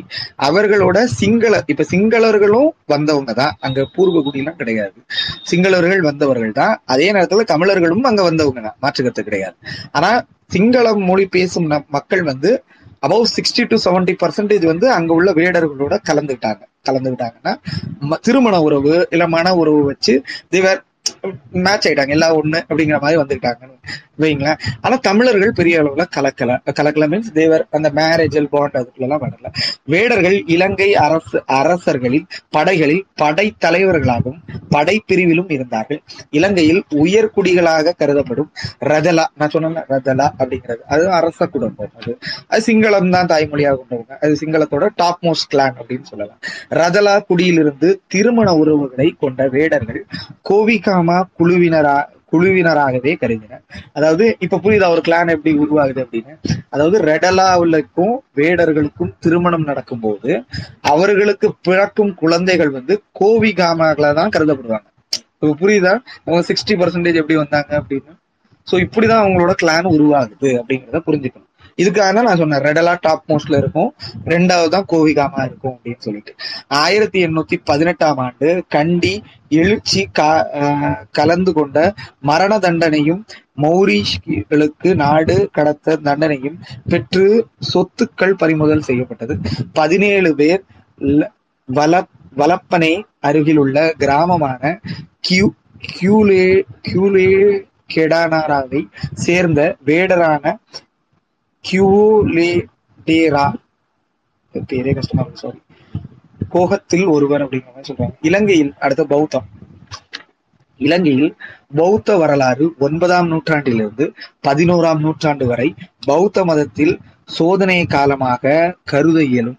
அதாவது நைன் டு லெவன் ஏன் அப்படின்னா தமிழ்நாட்டுல இங்கதான் பக்தி இலக்கிய காலம் பிறக்குது. வீரியம் பெறுது ஏன்னா இங்க படையெடுப்புகள் வந்து அது வரைக்கும் அங்க பிரச்சனை கிடையாது. அங்க அங்க மெஜாரிட்டியன் அப்படின்னு பாத்தீங்கன்னா இந்து மதம் இருந்துச்சு. அதுக்கு முன்னால இந்து மதம் இல்லைன்னு நான் சொல்லலாம் விரும்பல. இருந்துச்சு.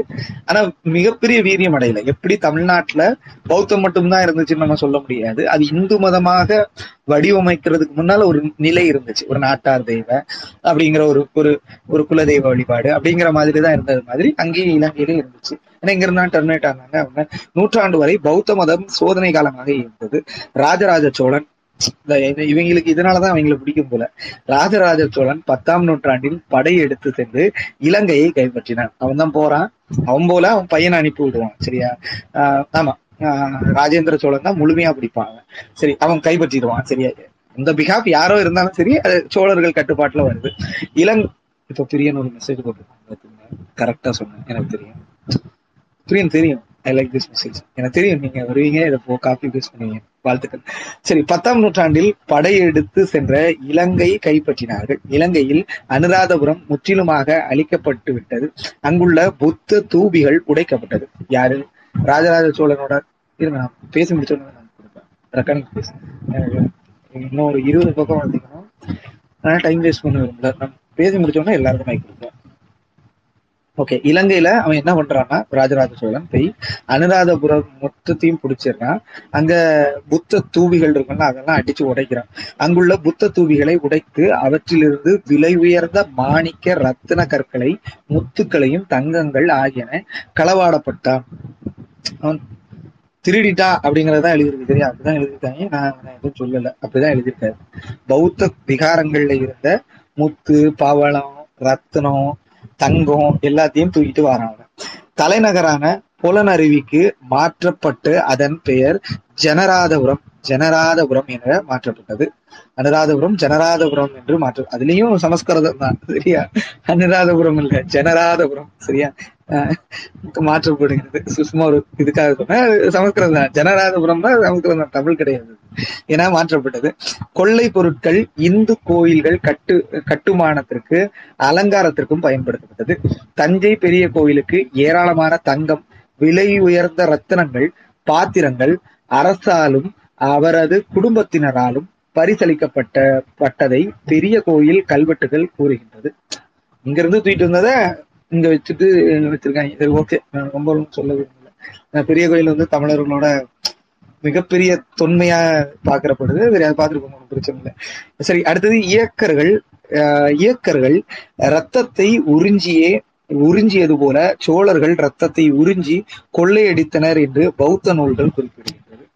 அதாவது பௌத்தர்கள் அந்த ராஜராஜ சோழனோட படையெடுப்பை வந்து எப்படி பாக்குறாங்கன்னா எங்களோட ரத்தத்தை உறிஞ்சி குடிச்சிட்டு போனாங்க அப்படிங்கிற மாதிரி அவங்க பாக்குறாங்க. சரிங்களா? பெரிய தப்பு பாக்குறாங்க. எழுதியிருக்காங்க போல. அடுத்து சோழர்கள் சோழர்கள் கலிங்கர்கள் பாண்டியர்கள் பாண்டிய நாயக்க பாண்டிய நாயக்க மன்னர்கள் ஆகியோர் இலங்கையை கைப்பற்றி ஆட்சி நடத்தினாலும் அங்கு கல்வி மூலம் குடியாட்சி உள்ளிட்ட பெரும் அரசியல் மாற்றங்கள் ஏற்படுத்தியதாக ஏறத்தாழ நானூறு ஆண்டுகளாக வெள்ளக்காரன் மட்டும் தான் செய்யறாங்க புரியுதா? அஹ் பா- கலிங்கர்கள் ஆண்டாங்க பாண்டியர் ஆண்டாங்க பாண்டிய நாயக்கர் ஆண்டாங்க நாயக்கர்ல நாயக்க ஆண்டாங்க. எல்லாம் ஆண்டாலும் இலங்கையில அந்த கல்வி வளர்ச்சி அப்படிங்கிறது வந்து வரவே இல்லை.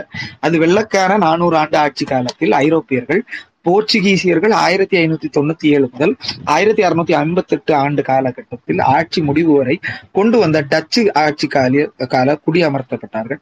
அவர்களது ஒன்றரை நூற்றாண்டு ஆட்சி அதாவது ஆயிரத்தி எழுநூத்தி தொண்ணூத்தி ஆறாம் ஆண்டிலிருந்து ஆங்கிலேயர் முடிவுக்கு வந்தது. தமிழை அலுவல் மொழியாக பயன்படுத்தும் தமிழ் பேசும் ஆஹ், கண்டியில் தமிழ் பேசிய கண்டி கடைகளில் அரசரால் பண்ட பண் சாரி பாண்டிய நாயக்க வம்ச அரசர் விக்ரம விக்ரமராஜ சிங்கரின் கைகளிலிருந்து ஆயிரத்தி எண்ணூத்தி ஐம்பத்தி சாரி ஆயிரத்தி எண்ணூத்தி பதினைந்தாம் ஆண்டு ஆங்கிலேயர் ஆட்சியை கைப்பற்றினார் கடைசி மன்னா வந்தா அவன் வந்து பாண்டிய நாயக் அப்படிங்கிறவன். நாயக்னா தெலுங்கு சரியா? மறந்துடாதீங்க. கமலஹாசன் கூட படம் ஆனா அவன் பாண்டிய நாயக்னு பேர் வச்சுக்குவான். அவன் பேர் வந்து விக்ரம ராஜசிங்கன் அப்படிங்கிறவன் தான். இலங்கைய ஆட்சி செய்த கடைசி மன்னன். அவன் தான் கடைசி மன்னன். அதுக்கப்புறம் வெள்ளக்காரன் மொத்த இலங்கையும் பிடிச்சிடுறான். சரியா? அவன் தான் ஆட்சி பாண்டி பாண்டிய மன்னன் சரியா? அதையும் சொல்லிட்டேன்.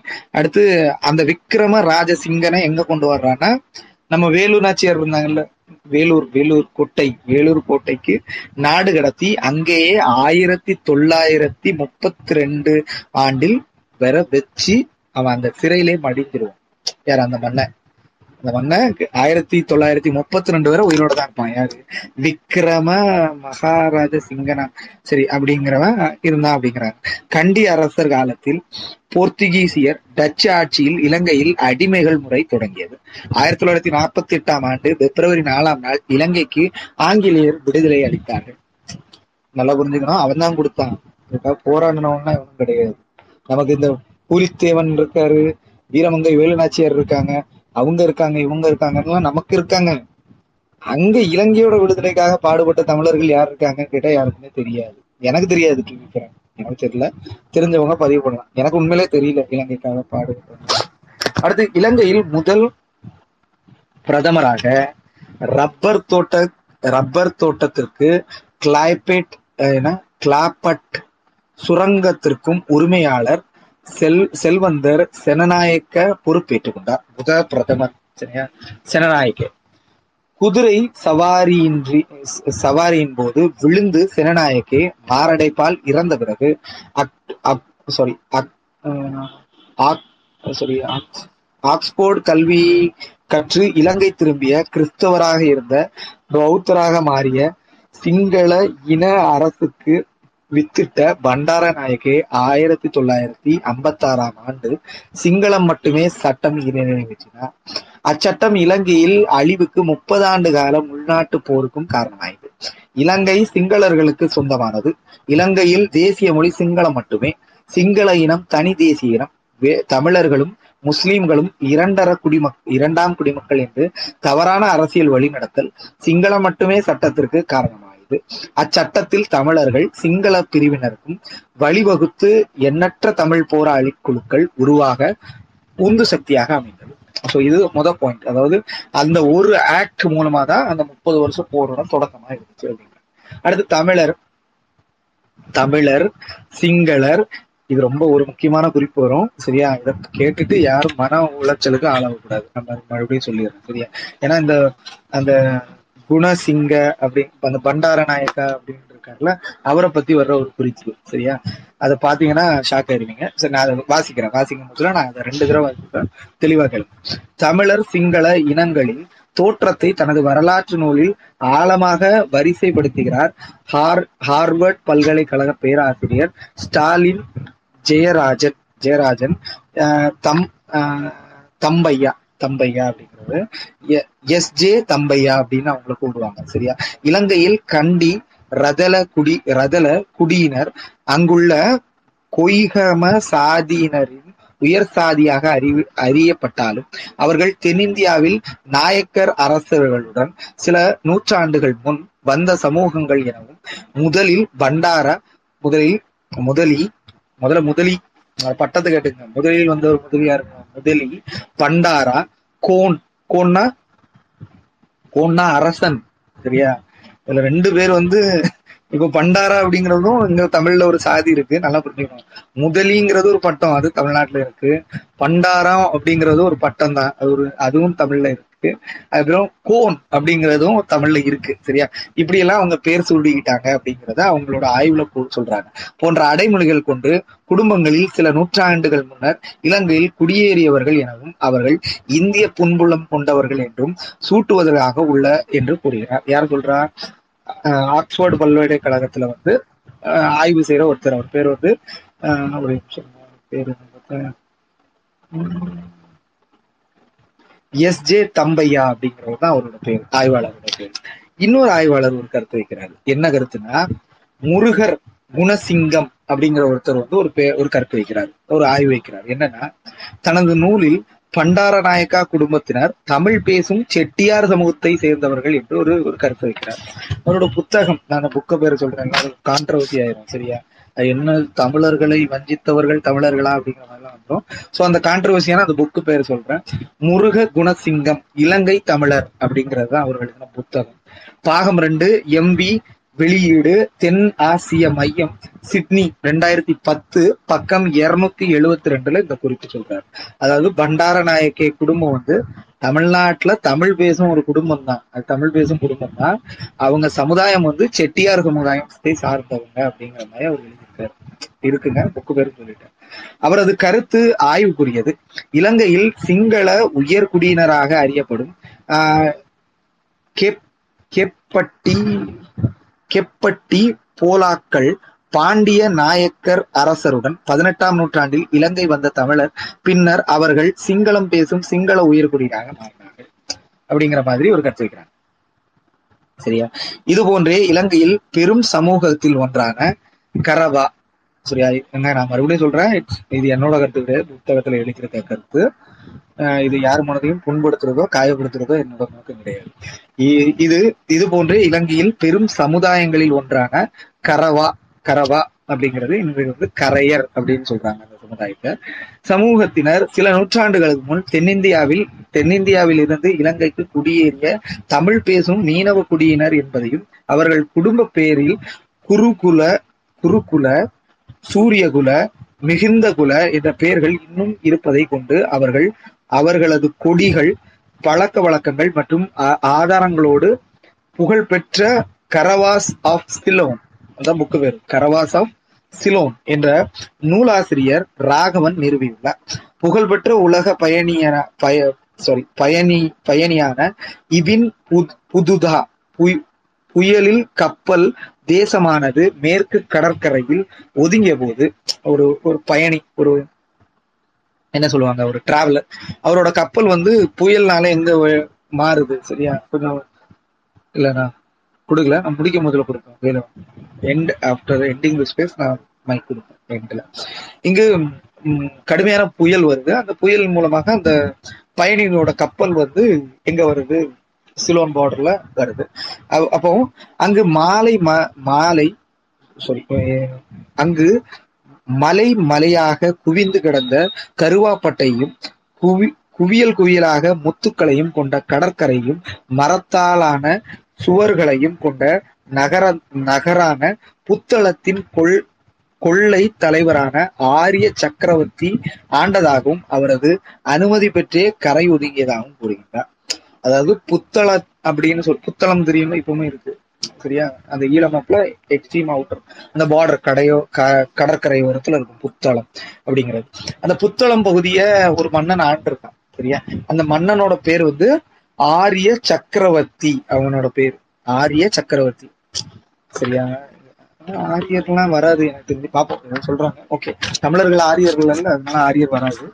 அப்படின்னு குறிப்பிடுறாரு. அந்த வரலாற்று அந்த பயணி குறிப்பிட்டிருக்காரு அந்த புத்தகம் வந்து the travel of Ibn Battuta edition by Tim Mackintosh அப்படிங்கிற ஒரு Smith two thousand and two predator அப்படிங்கிற ஒரு புத்தகம் sorry publication வெளியிட்டிருக்கு. Page two hundred and forty three to two hundred and forty ஃபோர்ல இந்த புத்தகத்துக்கான அடிக்குறிப்பு இருக்கு. உங்களுக்கு நீங்க தேவையான நபர்கள் பாத்துக்கலாம் அங்க ஆரிய சக்கரவர்த்தி ஆண்டாங்களா எப்படிங்கிறது. சரி பெருமை சரி பெரும் முத்துக்களையும் மலைமலையாக குவிக்கப்பட்ட கருவாப்பட்டைகளையும் தன்னகத்தே கொண்ட சிற்றரசன் கொள்ளையனாக இருக்க வாய்ப்பில்லை என கருத முடியும். தமிழ்நாட்டில் கிழக்கு கடற்கரை மீனவனாக மீனவனான கரையர் அல்லது பட்டண பட்டண பட்டணருவுக்கு பட்டணவருக்கும் ஆரிய சக்கரவர்த்தி என்ற பட்டம் உண்டு என்று எட்வர்ட் டஸ்டன் குறிப்பிடுகிறார். எஸ் எட்வர்ட் டஸ்டன் யாருன்னு கண்டிப்பா தெரியும். கேள்விப்பட்டிருப்பீங்க. இதெல்லாம் கேள்விப்படலன்னா கண்டிப்பா அவரை பத்தி தெரியணும் ஏன்னா தென்னிந்திய குளங்களும் குடிகளும் அப்படிங்கிறத அவரை மாதிரி அவர் ஒரு மிகப்பெரிய ஆய்வு கட்டுரையாட்டு எழுதினார். அதாவது தமிழ்நாட்டில் தென்னிந்தியாவில் இருக்கும் சாதிகளை பத்தி ஆராய்ச்சி செஞ்சதுல எட்வர்ட் டஸ்டனோட பங்களிப்பு முக்கியமானது. அப்போ அவர் என்ன சொல்றாருன்னா புத்தளத்தை ஆண்டவன் மன்னனோட பேரு ஆரிய சக்கரவர்த்தி அப்படின்றாரு. ஆனா எட்வர்ட் டெஸ்டன் வந்து அவரோட புத்தகத்துல வந்து கரையர்களையும் சரி அல்லது பட்டணவர் அப்படிங்கிற ஒரு மீனவ சமுதாயம் தென்னிந்தியாவில இருக்கிற மீனவ சமுதாயம் வந்து தங்களைத்தானே ஆரிய சக்கரவர்த்தி அப்படின்னு சொல்ற ஒரு மரபை உடையது அப்படின்னு எட்வர்ட் டெஸ்டன் வந்து குறிப்பிடுறாரு. அவரோட ஆய்வு ரெண்டுமே வெவ்வேறு ஆய்வு ரெண்டும் தொடுந்தது கிடையாது. எட்வர்ட் டஸ்டன் இங்க பண்ணாரு தமிழ்நாட்டுல செஞ்சாரு. அவர் வந்து ஒரு பயணி பயணி பார்த்துட்டு சொன்னார். கரவா சமூகத்தில் சிங்கள மீனவர்கள் சமுதாயமும் விளங்குவதை போன்றே கரையர் சமுதாயத்திலும் இலங்கையில் தமிழ் பேசும் மீனவர்கள் விளங்குகின்றார்கள். சிங்கள கரவா சமுதாயத்தினர் தமிழ் பேசும் குடும்பங்கள் மண் மண் சாரி மன்னா மன்னாரு மன்னருக்கு வட மன்னாருக்கு வடக்கே வாழ்ந்து வருவது ஆச்சரியம். அதாவது கரவா அப்படிங்கிறது வந்து ஒரு மொழி பேசும் சாதி மட்டும் கிடையாது. சிங்களத்திலையும் கரவா இருக்கு. கரவா அப்படிங்கிற ஒரு கிரைட்டீரியா இருக்கு. தமிழ்லயும் கரவா அப்படிங்கிற ஒரு ஒரு கிரைட்டீரியா இருக்கு. தமிழ்நாட்டிலையும் அப்படி ஒரு ஒரு பிரிவு இருக்கு அப்படிங்கிற மாதிரி சொல்றாங்க. இலங்கை மேற்கு கடற்கரையில் வந்திறங்கிய இலங்கையின் கருவாப்பட்டை உரிக்கும் சல சலகாம ஜாதியினர். அதுக்காக யாரு? கூட்டிட்டு வராங்க. தமிழ்நாட்டுல இருந்து. எதுக்கு? அந்த ப பட்டையை உரிக்கிறதுக்கு ஒரு சாதியை கூட்டிட்டு வராங்க. அந்த சாதி பேர் வந்து சலகாம அப்படிங்கிற ஒரு சாதி. தென்னிந்தியாவிலிருந்து சால் சாலியர் சாதியினர் சாலியர் சாதியினர் கல் இறக்கும் சிங்கள துறவா சமுதாயத்தினர் தென்னிந்திய கடற்கரையோரங்களில் சில நூற்றாண்டுகளுக்கு முன்னதாக இலங்கைக்கு குடியேறிய சாண்டார் அல்லது சாணார். சாணார்னா நாடார் அவங்க சரியா? அவங்களும் குடியேற்றப்படுறாங்க. சரியா? இலங்கை குடியேறிய சாண்டார் அல்லது சாணார் என்று மானுட ஒழிய அறிஞர்களின் கருத்து. துறவா சாதியினரில் சிலர் சாண்டான் என்ற என்று அழைக்கப்பட்டார்கள். அவர்கள் தமிழ் பேசும் குடும்பத்தில் வாழ்வதை ஆஷி சைன் சுஷைன் குறிப்பிடுகின்றார். ஒரு எழுத்தாளர் குறிப்பிடுறார் இலங்கையில் சிங்கள பௌத்த சமூகங்களை ஆய்வு செய்து பார்க்கும் அவர்கள் ஏராளமாக தமிழ் பேசும் சாதியினர் மற்றும் தமிழ் சமுதாயத்தினர் கல கலந்திருப்பதை காண இயல்கின்றது. நாயக்கர் காலத்தில் இலங்கையில் குடியேறிய அருந்ததிய சாதியினர். இது ரொம்ப முக்கியமான குறிப்பு. ரொம்ப முக்கியமான குறிப்பு. சரியா? நான் மறுபடியும் ரிப்பீட் பண்றேன். நாயகர் ஆட்சி காலத்தில் இலங்கையில் குடியேறிய அருந்ததியினர் சாதியினரும் சிங்களம் பேசும் பெரும்பான்மை சமூகத்துடன் இரண்டர கலந்து சிங்கள சமுதாயமாக மாறினார்கள். அதுக்கப்புறம் அவங்க சிங்களம் பேச ஆரம்பிச்சிட்டாங்க சரியா? சிங்கள சமூகத்தில் தெமல கட்டார் கட்டார சாரி தெமல கட்டார என்ற சாதி தற்போது முற்றிலும் சிங்கள சமுதாயமாக மாறிவிட்டது. புரியுதா உங்களுக்கு? இங்க அருந்ததியர்கள்னு கருதப்பட்ட மக்கள் நாயக்கர் ஆட்சி காலத்துல அங்க போனாங்க. They adapt the language and they mixed with Sinhalam people and converted into new caste call தமிழ கட்டர அப்படிங்கிறது அவங்களோட கேஸ்ட் அவங்க சிங்கள மொழி பேசுவாங்க. அவங்களுக்கு தான் பூர்வீகம்லாம் தெரியாது. அவர்கள் சிறைபிடிக்கப்பட்ட சோழ அரசர்களின் தமிழ் படையினர் என்றும் இனவரையறையாளர் கருதுகிறார்கள். சிங்களர்களின் தொல்குடி சமூகங்களான வேட்டை வேட்டையாடிகளாக இருந்த கை கூத்தாடிகளாக பிச்சைக்காரர்களாக சிங்கள சிங்கள அடித்தட்டு சமுதாயங்களாக மாற்றப்பட்டு ஆஸ்ட்ரோ ஆசியாட்டிக் சமூகமாக ரோடியாக்கள் கூடை கூடை மூடை சாரி முடையும் சாரி கூடை முடையும் கிண்ணர் கிண்ணர்களாகவும் தற்போது முழுக்க முழுக்க சிங்கள சமுதாயமாக இரண்டர கலந்து விட்டார்கள் அப்படிங்கிறார் ஸோ மக்கள் வந்து அந்த காலத்துல வந்து போர்ல தோற்றடிக்கப்பட்ட அங்க தமிழ் மக்களாகட்டும் எல்லாருமே இரண்டரை அங்க உள்ள கிரைட்டீரியால கலந்து ஒவ்வொரு சாதியினரும் மாறிட்டாங்க. இன்னைக்கு அதுக்கு ஒவ்வொரு சாதிக்கும் ஒரு பேர் இருக்கு அங்க சரியா? அவங்க இங்க இருந்தாங்க இங்க இருந்தா போனாங்க அப்படின்னு தூய்மைவாதம்லாம் இங்க எவனும் பேச முடியாது எனக்கு தெரிஞ்சு. ஆனா இங்க இருந்து நிறைய பேர் பேசுறாங்க. எனக்கு தெரியல அப்படி. அடுத்து தமிழர்களின் தமிழர்களும் சிங்கள சமூகங்களும் கலந்துள்ளன. வட வட இலங்கையில் தனித்துவ சமுதாயமாக கோவியர் சிங்கள கொய்கமா அல்லது கோவிய சாதியினர் தோன்றியவர்கள் என்று அறிஞர்கள் சிலர் கருதுகிறார்கள். நான் அந்த கோவிய அப்படிங்கிறத சொன்னேன். அது வந்து சிங்கள சாதி அமைப்புல ரெண்டாவது சாதி அமைப்பு. முதல் ரெடலா ரெண்டாவது கோவிகாமா. இந்த கோவிக கோவி கோவிகாமா ரெண்டும் ஒன்று நான் கருதுறேன். இவர்களோட வேடர்கள் கலந்துக்கிறாங்க. கோவிகாமா கூட. கோவிகாமா கூடல யாரு கலந்துக்கிறாங்க? அருந்ததியர்கள் கலந்துக்கிறாங்க. தேவர் மிக்ஸ்ட் ஆயிடுறாங்க. ஆனா இங்கிருந்து போன அருந்ததியர்கள் வந்து எந்த தமிழ் சமுதாயத்தோட கலந்தாங்க அப்படிங்கிறது யாருக்கும் தெரியாது. இங்கிருந்து போன சாணார்கள் எந்த சாதியோட கலந்தாங்கன்னு தெரியாது. ஆனா சாணார்கள் அங்க சிங்களர்களோட கலந்துக்கிட்டாங்க. அதே இங்கிருந்து போன அது என்ன கூடை கூடெல்லாம் பின்னுவாங்கல்ல அந்த சமுதாயம் அங்க போய் சிங்களர்களோட கலந்துக்கிட்டாங்க. அதுக்கு ஒரு பேர் சொல்றாங்க கரெக்டா அந்த பேரையும் வாசிச்சேன் ஆனா அவங்க என்ன எங்க அங்க தமிழ் சமுதாயத்தோட எதோட கலந்தாங்க அப்படிங்கிறது தெரியாது. தமிழர்களிலும் சிங்கள சமூகங்களும் கலந்தன. இப்ப தமிழர்கள் சிங்களர்களும் கலக்குறாங்களான்னு கேட்டா கலக்குறாங்க.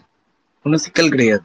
இப்ப யாழ்ப்பாணத்தை எடுத்துட்டீங்கன்னா சாதி அடிப்படையில கலக்கும் போது ரெடலா சேர்க்க மாட்டாங்க யாழ்ப்பாண தமிழர்களை. ஆனா கோவிகாமா சமுதாயத்தை சார்ந்தவர்கள் வந்து ஈழத்துல இருக்க வெள்ளாளர்களோட திருமண உறவு வச்சுக்குவாங்க. இவங்களும் ஒரு டாமினன்ட் கம்யூனிட்டி அங்க சிங்கள பேசும் மக்கள். அதே வெள்ளாளர் அப்படிங்கிற ஒரு லாபியும் அங்க யாழ்ப்பாணத்துல நான் முழு இலங்கையோ ஈழத்தையோ சொல்லல. யாழ்ப்பாணத்துல அதோட டாமினேஷன் வந்து மிகவும் அதிகமா இருக்கிறதுனால இவங்க ரெண்டு பேரும் மன உறவு வச்சுக்குவாங்க. யாரு? கோவிகாமாவும் வில்லாளர்களும் வெள்ளாளர்களும் திருமண உறவு வச்சுக்கிறது சர்வசாதாரணமா நடக்குது. ரெண்டு பேருமே விவசாய பின்னணியை கொண்ட ஒரு கம்யூனிட்டி தான். வெள்ளாளர்களும் வேளாண்மை செய்வாங்க கோவிகாமாவர்களும் வேளாண்மை தான் செய்வாங்க. ரெடலா அப்படிங்கிறது அரச குடும்பம். அவங்க வேளாண்மை செய்ய மாட்டாங்க. அவங்க வந்து நில உடமையாளர்களா உட்காந்துருப்பாங்க சிங்களத்துல நான் சொல்றது. புரியுதா? அவங்க ரூலிங் கிளாஸா இருப்பாங்க. சரியா? அவங்களும் இவங்களும் திருமணம் பண்ணிக்கிட மாட்டாங்க அப்படிங்கிறதையும் நான் சொல்லிக்கிறேன். அடுத்து கோவி கோவிய சமூக பெண்கள் சேலை உடுத்தும் முறை சிங்கள பெண்கள் உடுத்தா ஒத்தாக உள்ளது என்று கூறலாம். இது போன்றே தமிழ்நாட்டில் இல்லாத நலவர் தனக்காரர் என்ற தமிழ் சமுதாயங்களும் வட இந்தி வட இலங்கையில் மட்டுமே உள்ளது. வட இலங்கையில் மட்டுமே உள்ளது. யாரெல்லாம் உண்டா? நலவர் தனக்காரர் அப்படிங்கிற ஒரு ஒடுக்கப்பட்ட சமுதாயங்கள் யாழ்ப்பாணத்துல மட்டும்தான் இருக்கு மற்ற இடத்துல கிடையாது. அவங்க ஸ்ப்ரெட் ஆகல அங்க இருந்து. அவர்கள் சிங்கள சமுதாயத்தில் இருந்து தமிழர் தமிழர் சொல் தமிழர்களாவர் சொல் தமிழரானவர் என கருதப்படுகிறது. கிழக்கு மற்றும் வடக்கு மாகாணங்களில் தமிழ் மொழி பேசும் முஸ்லிம்கள் தாய் தாயார் வழியில் தமிழர்களாகவும் தந்தை வழியில் அரபியராகவும் கேரள வம்சாவளியாகவும் உள்ளனர் என அஷித் ஹுசைன் கருதுகின்றார். பத்மநாபனும் அதே தான் கருதுகிறார். உள்ளிட்ட பல்வேறு அறிஞர்கள் குறிப்பிடுகிறார்கள். இரண்டு பேரின பேரின முரண்பாடுகளுக்கு பல்வேறு கற்பனை கதைகளும் காரணமாக அமைந்தாலும் இனி ஆரிய ஆரிய சிங்கள இனத்தை இலங்கையில் தேடி கண்டுபிடிப்பது விட வைக்கோல் புள்ளில் ஊசி தேடுவது எளிது. அதாவது ஆரியர்கள் வந்து சிங்களர்கள். அப்ப இருக்கா இருந்தாங்க. தொடக்கத்துல அப்படிதான் இருந்தாங்க. பட் நவ் தேவர் மிக்ஸ்ட் அது வந்து நீங்க ஒரு ஒரு வைக்கோல் கூட்டத்துக்குள்ள ஒரே ஒரு குண்டூசியை போட்டு குண்டூசியை தேடு அப்படின்னு சொல்றது மாதிரி. அது இன்னைக்கு போய் ஆரிய சிங்களவனை கண்டுபிடி அப்படின்னு சொன்னா யாரையும் கண்டுபிடிக்க சரியா?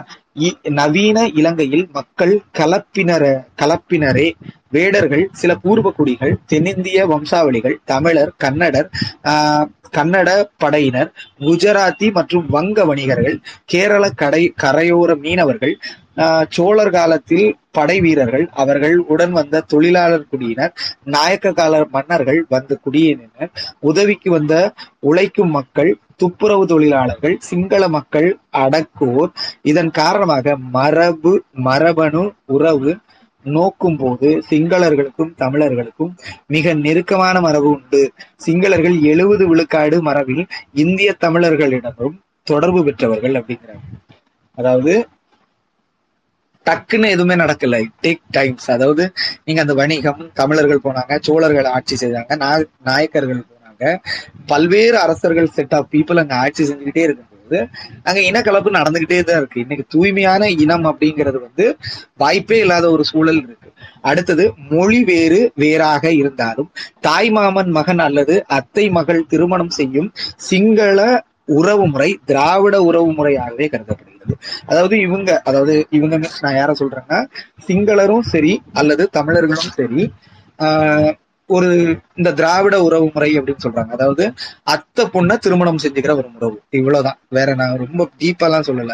நமக்கு ஒரு அக்கா இருக்காங்க. அக்காவோட பொண்ணும் ஆஹ் நம்ம அத்தை பொண்ணு மாமன் பொண்ணு அப்படின்னு சொல்லி கல்யாணம் பண்ணிக்கிறோம்ல. இந்த முறை வந்து திராவிட கலாச்சாரத்துல உள்ளது.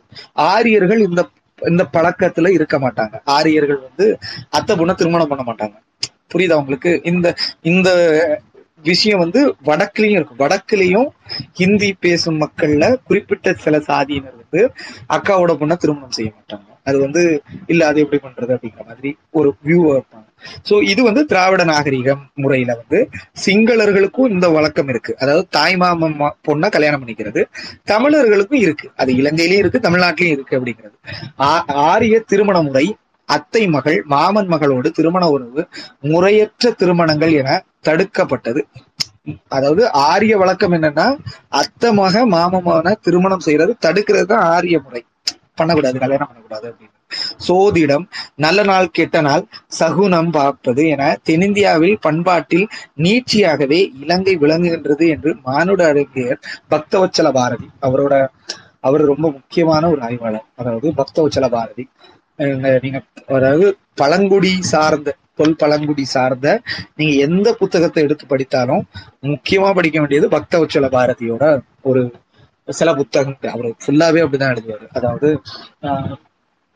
அதாவது ஷெட்யூல் ட்ரைப்ஸ் அப்படின்னு சொல்லப்படுற மக்களோட வாழ்வியல் எப்படி இருந்துச்சு இவங்க நாகரிகம் எப்படி மேம்பட்டுச்சு இவங்களோட வாழ்க்கை எப்படி நகருது தொல்காலத்துல இருந்து இப்போ வரைக்கும் அப்படி எப்படி இருக்காங்க அப்படிங்கறதெல்லாம் ரொம்ப கிளியர் கட் டெஃபினேஷனோட சொல்றது வந்து பக்தவச்சல பாரதியோட புத்தகம். அது கிடைக்கும் உங்களுக்கு.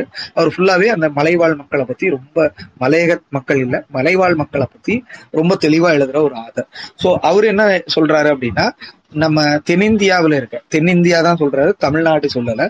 தென்னிந்தியாவில் இருக்க ஜோதிடம் நல்ல நாள் கெட்ட நாள் பார்ப்பது சகுனம் பார்ப்பது இது எல்லாமே அப்படியே டிட்டோவா எங்க இருக்குன்னா இலங்கையில இருக்கு அப்படிங்கிற மாதிரி சொல்றாரு. அதே நேரத்துல வந்து இத சிங்களர்களும் பாக்குறாங்க பிளஸ் தமிழர்களும் பாக்குறாங்க அப்படிங்கிற ஒரு கருத்தை பக்தவச்சல பாரதி இருக்கிறார் தனது நூலில் நயம்பட கூறியுள்ளார் அப்படிங்கிறத சொல்லி முதல் அத்தியாயம் முடியுது. இந்த முதல் அத்தியாயத்துல அப்ராக்சிமேட்லா இருபத்தி நாலு இருபத்தி நாலு அடிக்குறிப்பு கொடுக்குறாரு அதுல முக்கியமான அடிக்குறிப்பாட்டு நான் ரெண்டு புத்தகம் சொல்றேன். தேவைப்படுற நபர்கள் வாங்கிக்கங்க. நான் ரெண்டு புத்தகத்தை குறிச்சு வச்சிருக்கேன். இஃப் பாசிபிள் நானும் வாங்குவேன். பக்தவச்சல பாரதியோட புத்தகம். நான் அது சொல்லியிருந்தேன் உங்ககிட்ட. ரைட்டா அவரு ஒரு இந்திய எழுத்தாளர் தான். மதுரையை ஒட்டி உள்ளவர் தான் எனக்கு தெரிஞ்சு. அவரோட என்கிட்ட தெரிஞ்சு என்கிட்ட ஒரு மூணு புத்தகம் இருக்கு. அவரோட புத்தகம். ரொம்ப நல்ல புத்தகம். ஒரு புத்தகத்தை நான் வந்து ஒரு ஸ்பேஸ்ல அறிமுகப்படுத்தி நான் வாச்சிருந்தேன் மலை மலை மலை மக்களா அப்படிங்கிற மாதிரி ஒரு புக்கு எனக்கு பேர் ஞாபகம் இல்லை. லெட் மீ நான் அதை வந்து சொல்றேன் உங்களுக்கு சரியா? அடுத்தது அந்த அதே அதே பக்தவச்சல பாரதி வந்து ஒரு புத்தகம் எழுதுறாரு. புத்தகத்தோட பேர் வந்து இலங்கை சிங்களவர் அடையாள வெளியீடு அப்படிங்கிறது தான் அவரோட புத்தகம். இது கிடைக்குமான்னு எனக்கு தெரியல.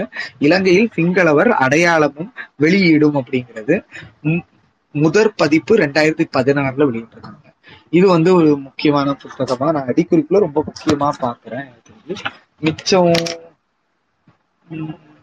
ஓகே ஓகே சிவசங்கரமேனனோட ஒரு குறிப்பு இருக்கு. நான் இதுக்கு முன்னால சிவசங்கரமேனன் பத்தி அது அந்த சாய்ஸஸ் அப்படிங்கிற புத்தகத்துல ஓகே அதெல்லாம் சரி அடுத்தது நம்ம டாபிக் ஒட்டி போகலாம் இன்னைக்கு நம்ம இந்த டாபிக் ஒட்டி நம்ம பார்க்க வேடர்கள் யார் அப்படிங்கிறத நம்ம பார்க்க இன்னொரு மேக்ஸிமம் டுவெண்ட்டி பேஜஸ் நான் வாசிப்பேன் அதோட நம்ம முடிச்சிடும் it hardly take twenty minutes எனக்கு இருபது நிமிஷம் முப்பது நிமிஷம் அவங்க குடிக்கணும்.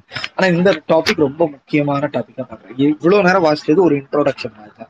அந்த மக்கள் எப்படி இருந்தாங்க எப்படி எல்லாம் இருக்கு அப்படிங்கிறது தான் வேடர்கள் அப்படின்னு தான் நம்ம வாசிக்க போற தலைப்பு. வேடர்கள். அதாவது இயற்கை வளங்களுக்கு வ- இயற்கை வன வணக்கமும் இய- இயக்கர் சடங்குகளையும் செய்யும் தனி இனமாக வேடர்கள் தமிழ தமிழரும் அல்ல சிங்களரும் அல்ல. அதாவது வேடர்கள் அப்படின்னு சொல்ற மக்கள் வந்து they were neither Sinhalese neither Tamil அவங்க தமிழும் கிடையாது அவர்கள் சிங்களர்களும் கிடையாது. இதை முதல்ல புரிஞ்சுக்கணும்.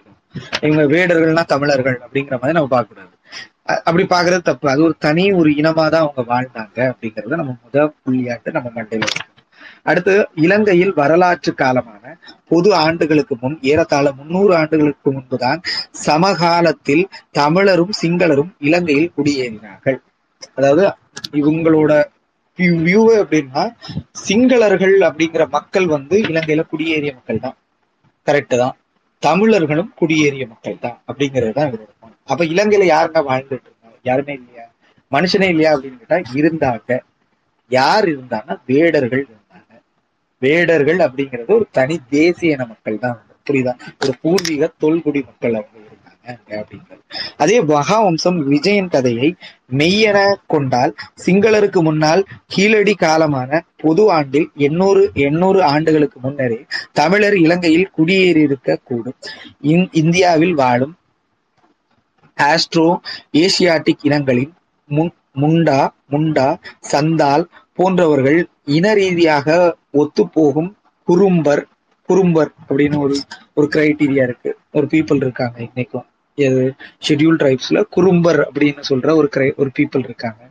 பணியர் அப்படிங்கிற ஒரு பீப்புள் இருக்காங்க. இதெல்லாம் பக்தவத்துல பாரதி புக்கில் படிச்சீங்கன்னா தெரியும்.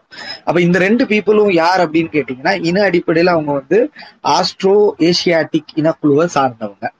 தமிழ்நாட்டிலே இந்த ரெண்டு இனக்குழுக்கள்ல வந்து இந்த இந்த ஜீன் இருக்கு அப்படிங்கிற மாதிரி சொல்றாங்க. ரெண்டு பேர் தான் ஆஸ்ட்ரோ ஏசியாட்டிக் இனங்களை சார்ந்தவங்க. யார்? குறும்பர் மற்றும் பனியர் அப்படிங்கிறது. போன்ற தொல்குடி சமூகங்கள் தென்னிந்தியாவிலும் இலங்கையிலும் வாழ்ந்தனர். ஆஸ்ட்ரோ ஏசியாட்டிக் இனத்தை சேர்ந்த வேடர் இலங்கையின் தொல்குடி என்பதில் மா மாற்று கருத்து இல்லை. மூத்த குடிகளான தமிழுக்கும் முந்தைய குடி வேடர்கள். அதாவது நம்ம புரிஞ்சுக்க வேண்டியது நமக்கு இங்க ஆஸ்ட்ரோ ஆஸ்ட்ரோ ஏசியாட்டிக் இனங்களாட்டு ரெண்டு இனங்கள் இருக்கு. ஒன் அது நம்ம இருக்க இப்ப இருக்க மக்கள்ல குறும்பரும் பணியரும் பொறுக்கலாம். பணியர் அப்படிங்கிற மக்களையும் நீங்க ஏசியா ஆசியாட்டிக் சொசைட்டி இனக்குழு மக்கள் சொல்லலாம். அதே மாதிரி இலங்கையில இருக்கிறதுல யார் இருக்காங்கன்னா வேடர் இருக்காங்க. வேடர் இருக்காங்க. இவங்க வந்து மூத்த தமிழ் குடி வர்றதுக்கு முந்தைய சமுதாயத்திலே அங்க வாழ்றாங்க அப்படின்னு சொல்றாங்க. வேடரின் வாழ்வில் தமிழுக்கு சாரி வேடர் வேடரின் வாழ்வியல் தமிழருக்கு வியப்பூட்டும். மத நம்பிக்கையற்ற வேடர்கள். வேடர்களுக்கு மத நம்பிக்கை கிடையாது. கிடையவே கிடையாது. வேடர்களுக்கு ஆஹ் இதுதான் மதம் அப்படிங்கிறதெல்லாம் சொல்ல முடியாது. தமிழன் சைவன் வைணவன் கிறிஸ்தவன் முஸ்லீம் அப்படிலாம் சொல்ற இப்பதான் பைத்திய மாதிரி சொல்லுவாங்க. ஆனா அந்த காலத்துல வேடர்கள் இருந்தாங்க. வேடர்களுக்கு மத நம்பிக்கை கிடையாது. பெண்களின் மாதவிடாய் நாட்களில் தூய்மையற்ற நாட்களாக கருதவில்லை. அதாவது நீங்க நல்லா புரிஞ்சுக்கணும். இது வந்து எல்லா தொல்குடி சமுதாயமும் அப்படிதான் இருக்கும். அதாவது பெண்களின் மாதவிடாய் காலத்தை வந்து அவங்க தீட்டாண்டு எந்த தொல்குடி சமுதாயமும் பார்த்தது இல்லையா. புரியுதா உங்களுக்கு? கோயிலுக்கு போகக்கூடாது சமைக்கக்கூடாது நீ இது பண்ணக்கூடாது அப்படிங்கலாம் பார்க்கல. அதே மாதிரிதான் வேடர்களும் பெண்களோட மாதவிடாய் நாட்களை தூய்மையற்ற நாட்களாக பார்க்கவில்லை. இடுப்பில் மர நார் நாரினால் புண் ஆஹ் புண்ணப்பட்ட அரைஞான் கயிற்றில் கோமணம் ஒன்றை அணியும் வேடர்கள் திருமண முறை எளிமையானது. மர மரநாரால் பின்னப்பட்ட அரைநா கயிற்றில் மணக்கும். ஓகே சில நேரங்களில் ஓகே அவங்களோட நான் ஒரு போட்டோ மட்டும் போடுறேன் சரியா? ஜஸ்ட் ஒரு நான் அந்த போட்டோ மட்டும் போடுறேன் அப்போ வேடர் யாருன்னு தெரியும் சரியா? ஜஸ்ட் ஒரே ஒரு பிக் மட்டும் நான் அப்லோட் பண்றேன். ஒரே நிமிஷம். நான் இந்த சேட் பாக்ஸ்ல கதை வைப்பாங்க சரி ஓகே சரி. அதெல்லாம் சேட் பாக்ஸில் இருக்கிறதெல்லாம் கண்டுக்க வேண்டிய அவசியம் இல்லை. நான் வேடர்களோட ஒரு ஃபோட்டோ போட்டிருக்கேன். சரியா? அதை மட்டும் பார்த்தா கூட போதும். நான் மேலேயும் ஷேர் பண்ணுறேன் இவங்க தான் வேடர் அப்படின்னு சொல்லிட்டு. கொஞ்சம் முடிஞ்ச அளவு ஷேர் பண்ணுங்க. சரியா? அதாவது ஸ்பேஸ் சொல்கிறேன் மற்றபடி எதையும் சொல்லுங்க ஏன்னா ரிப்போர்ட்டும் அடிக்கிறாங்க. எனக்கு கிளிச்சும் ஆரம்பிக்கிறது அதுதான் சொல்லுங்க ஒரே நிமிஷம். போன இருக்கு ஆ ஓகே சென்ட் ஆயிருச்சு ஓகே நான் மேல ஷேர் பண்ணியிருக்கேன். இவங்க தான் வேடர்கள். மேல போட்டிருக்கேன் இமேஜ் இஃப் பாசிபிள் நீங்க பார்க்கலாம். இல்லை சாட் பாக்ஸ்லேயும் சரி ஓகே இவங்க தான் வேடர்கள். சரியா? ஒரு ஆ- ஒரு பட்டையில செஞ்ச ஒரு ஒரு கயிறு மாதிரிப்பட்ட ஒரு ஸ்ட்ரக்சர்ல இடுப்புல கட்டிட்டு அது மூலமாக ஒரு கோமணத்தை கட்டுற மாதிரி பட்ட ஒரு ஒரு பின்னணியை கொண்ட மக்கள் அப்படிங்கிற மாதிரி இருக்கும். மேல நீங்க அந்த போட்டோல பார்த்தாலும் அப்படிதான் இருக்கும். சரியா? அது அடுத்து ஏழாயிரம் ஆண்டுகளுக்கு முன்னரே இலங்கையில் வாழ்ந்து வந்த வேடர்கள் போர்த்துகீசிய வரலாற்றில் டி. குரூஸ் குரூஸின் குறிப்பிடப்பட்ட திரிகோணமலையிலிருந்து யாழ் யாழ்ப்பாண பட்டினம் வரை வாழ்ந்தார்கள். எவ்வளவு எவ்வளவு தூரம் வாழ்ந்தாங்க? நீங்க யாழ்ப்பாணத்துல இருந்து திரிகோணமலைன்னு வைங்க. அதுதான் கரெக்டா இருக்கும். ஏன்னா திரிகோணமலை கீழே இருக்கு யாழ்ப்பாணம் மேல இருக்கு. யாழ்ப்பாணத்துல இருந்து திரிகோணமலை வரைக்கும் எக்ஸாக்டா வாழ்ந்த மக்கள் யாருன்னா வேடர்கள் வேடர்கள் வாழ்ந்தாங்க இது யார் சொல்றா? போர்ச்சுகீசிய ஒரு வரலா ஆய்வாளர் டி குரூஸ் அப்படிங்கிற ஒருத்தர் பதிவு பண்றாரு இதை. அது அதுக்கப்புறம் என்ன சொல்றாருன்னா கிழக்கு மாகாணத்தில் தமிழ் பேசுபவர்களும் மத்திய மாகாணத்தில் உ- உவா மாகாண மாகாணத்தில் சிங்கள பேசுபவர்களும் வாழ் வாழும் வேடர்குடி தமிழ் மற்றும் சிங்கள மக்களுடன் இனக்கலப்பு கொண்டவர்களாகவே கருத இயலும் அப்படிங்கிறார். அதாவது வடக்கு முழுக்கவே வேடர் தான் வாழ்ந்தாங்க சரியா? வடக்கு. சென்ட்ரல் ப்ராவின்ஸ்ல வந்து சிங்களர்கள் வாழ்ந்தாங்க டவுன் ப்ராவின்ஸ்ல கிழக்கு மாகாணங்கள்ல மாகாணம் கிடையாது கிழக்குல. மாகாணம் சொல்றது தப்பு சாரி கிழக்குல வந்து தமிழர்கள் வாழ்ந்தாங்க அப்படிங்கிற மாதிரி சொல்லுவாங்க. ஒரு அடுக்கு முத வேடர் ரெண்டாவது சிங்களவர் மூன்றாவது யார் அப்படின்னு பார்த்தோம்னா தமிழர்கள் அப்படி வாழ்ந்தாங்க அப்படின்னு சொல்லுவாங்க. இனக்கலப்புற்றாங்க அஹ் வடக்குல இனக்கலப்புகள் நடக்கும் இனக்கலப்பு தூய வேடர்களை காண்பது அரிதாக ஆக்கிவிட்டது. அதாவது கரெக்டான வேடர்கள் அப்படிங்கிறத பாக்குறது ரொம்ப ஒரு கஷ்டமான விஷயம் ஆக்கிருச்சு ரெண்டாயிரத்தி ரெண்டாம் ஆண்டு மக்கள் தொகை கணக்கெடுப்பில் அங்க இலங்கையில டூ தௌசண்ட் டூல பாப்புலேஷன் சென்செக்ஸ் எடுக்கிறாங்க இலங்கையில சரியா? இலங்கையில பாப்புலேஷன் சென்செக்ஸ் எடுக்கும் போச்சுல இலங்கையில இருக்கிற மொத்த வேடர்களோட மக்கள் தொகையை எடுக்கிறாங்க. வேடர்கள் எத்தனை பேர் இருக்காங்க அப்படின்னு. அந்த டேட்டா ரொம்ப வியப்பளிக்குது. ஏன்னா இலங்கை தீவு வடக்கு முழுக்க அதாவது யாழ்ப்பாணத்திலிருந்து திரிகோணமலை வரை வாழ்ந்த வேடர்கள் இப்போ ரெண்டாயிரத்தி ரெண்டுல எவ்வளவு பேர் வாழ்றாங்க? ஒரு தூய்மையான வேடர்கள் அப்படின்னு சொல்லிட்டு வாழ்ற மக்கள் வந்து ரெண்டாயிரத்தி ஐநூறு பேர் தான் இருக்காங்க இலங்கை தீவுல. இலங்கை தீவுல மொத்தம் ரெண்டாயிரத்தி ஐநூறு வேடர்கள் தான் வாழ்வதாக மு- முனைவர் பக்தவச்சல பாரதி குறிப்பிடுகின்றார். நம்மால் தான் சொல்றாரு பக்தவச்சல பாரதி இலங்கை முழுவதும் தமிழர்கள் மற்றும் சிங்களவர்களுக்கு முன்பதாக பரந்துபட்ட அளவில் வாழ்ந்த வேடர் குடிகள் இன்று சிறு எண்ணிக்கையில் வாழ்வது வியப்பளிக்கு வியப்பளிப்பதல்ல. ஏனெனில் பெரும்பான்மையான வேடர்கள் சிங்கள குடிகளுடன் கலந்து சிங்களராகவே மாறிவிட்டார்கள். தென் அமெரிக்க நாடுகளில் ஆஹ், சபா ஆஹ், ஸ்பானிய போர்த்துகீசிய ஐரோப்பிய குடியேற்றங்களுடன் இணைந்த பூர்வகுடி மெக்ஸ்டி மெஸ்டிசோ என்ற கலப்பினத்தை உருவாக்கியதை போன்று வேடர்களும் இந்திய குடியேறிகள் அல் கலந்து சிங்கள பெரும்பான்மை மக்களாக மாறிவிட்டார்கள். சிங்கள இனம் வேடர்களுக்கான இந்திய குடியேறிகளின் கலப்பு அப்படிங்கிறார். அடுத்து வேட வேடர் இனத்தவருடன் மன உறவு கொள்வதில் சிங்களவருக்கு எவ்வித தயக்கமும் இல்லை. எந்த தயக்கமும் கிடையாது சிங்களவருக்கு. வேடர்களோட திருமண உறவு செஞ்சுக்கிறதுல. இந்து மத கட்டமைப்பில் சாதி உண்மை உணர்வை கொண்டிருந்ததால் வேடர் இனக்கலப்பு தமிழர்களுடன் மிக குறைவாகவே நிகழ்ந்தது. நம்மள்ட்ட சாதி இருக்கு தமிழன்ட்ட. சிங்களவன்ட்ட சாதிங்கிறது பெரிய அளவு இல்லை. சோ அவன் வந்து வேடர்களோட கலந்துக்கிறதுல எந்த சிக்கலும் இல்லை. ஆனா தமிழன்ட்ட இருந்த சாதி உணவு வேடர்களோட கலக்க விடாம தடுத்துருச்சு. அதான் சொன்னேன். அபவ் செவன்டி பர்சன்டேஜ் ஆஃப் வேடர்கள் வந்து சிங்களர்களோட தான் கலந்தாங்க. தமிழர்களோட கலக்க. இலங்கை சிங்கள வேளாண் குடி குடிகளான கொய்கம சாதியினரில் உயர்வானவர்களாக தங்களை கருதிய ரதல அல்லது ராஜகுல சிங்கள குடியினர் வேடர் குடியினரிடம் மன உறவு கொண்டு வனவேடர் என்று குடும்ப பெயரை பெற்றனர். அதாவது நல்லா புரிஞ்சுக்கணும். சில இலங்கையில சிங்களர்கிட்டையும் நாலு சாதி இருக்கு. அதுல முத முத சாதி வந்து ரெடலா. ரெடலா அப்படிங்கிறது வந்து அவங்களோட அரச குடும்பம் ரெண்டாவது சாதி எதுன்னு பார்த்தோம்னா அவங்கள்ட்ட இருக்க கொய்கி காமா அப்படிங்கிற சாதி சிங்களத்துல ரெண்டாவது சாதியா இருக்கு. இப்ப இந்த வேடர்கள் அப்படிங்கிறவங்கள வந்து சிங்களத்துல இருக்க முத சாதியும் ஏத்துக்குது ரெண்டாவது சாதியும் ஏத்துக்குது. அதாவது அரச குடும்பமும் வேடர்களை திருமணம் செய்துக்குது. அதே நேரத்துல கோவிகி காமா அப்படிங்கிற ஒரு நில உடைமையாளர்கள் அப்படிங்கிற செட் ஆஃப் பீப்புளும் அவங்க ஏத்துக்கிறாங்க. கல்யாணம் பண்ணிக்கிறாங்க. சரியா? அப்படி கல்யாணம் பண்ணும் போச்சுல ஒரு உபசாதியாட்டு பிரியறாங்க. யாரு? வேடர்கள். அவங்க தனக்கு தானே ஒரு பேர் வச்சுக்கிறாங்க. அந்த பேரு பேர் வந்து வன வேடர்கள் அப்படின்னு பேர் அவங்களுக்கு. அதாவது கோவிகாமா மற்றும் ரடலாவின் ஒரு பிரிவுல இருந்து திருமணம் சுரோவுல சென்று அதுக்கப்புறம் பிறக்கிற வம்சாவளிகள் தனக்குன்னு ஒரு பேர் வைக்கிறது எப்படி வைக்கிறாங்கன்னா வனவேடர்கள் அப்படின்னு வைக்கிறாங்க. கோ கொய்கி காமா அல்லது கொய் கொய் வம்ச வம்சா குடிகள் சார்ந்த கிழக்கு மத்திய இலங்கை மற்றும் கீழ்நாடுகளில் வாழும் பெரும்பான்மையான சிங்களவர் வேடர் இன கலப்பு பெற்றவர்களே.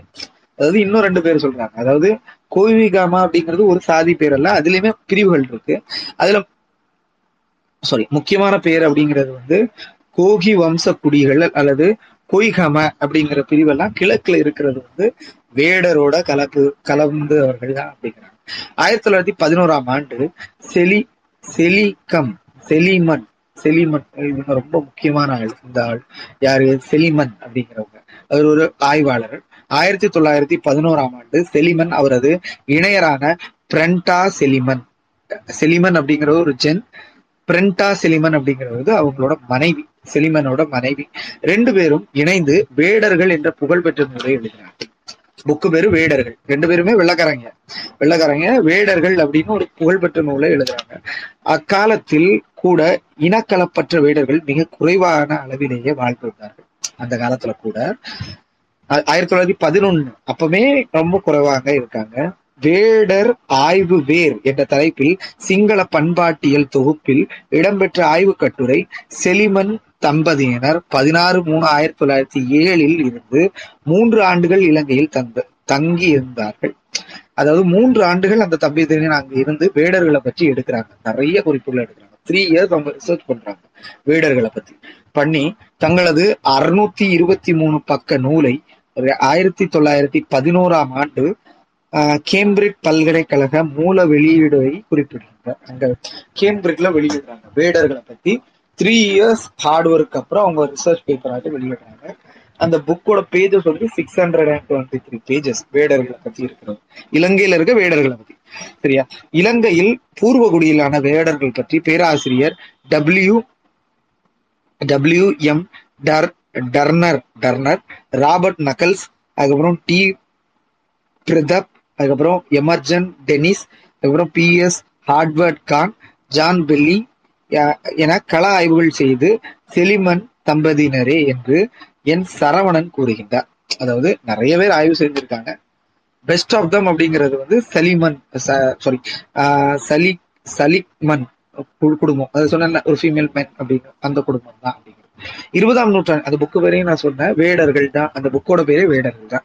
இருபதாம் நூற்றாண்டில் முடிவில் தூய வேடர்களிடம் கிட்டத்தட்ட அழியும் நிலத்திற்கு தள்ளப்பட்டதும் ஆஹ், நெருப்பு நெருப்பு கற்களை உராய்ந்து நெருப்பு உண்டாக்குதல் யானை தந்தங்களை உலர்த்தி மா உலர் சொல் யானை தந்தங்களையும் உலர்ந்த மான் இறைச்சியும் தேனையும் பிற இனத்தவருடன் வேட்டை கருவிகளையும் உடைக்கா அஹ் உடைக்காகவும் பண்டமாற்றம் செய்து என வாழ்ந்து வந்தவர்கள் வீரர்கள் அதாவது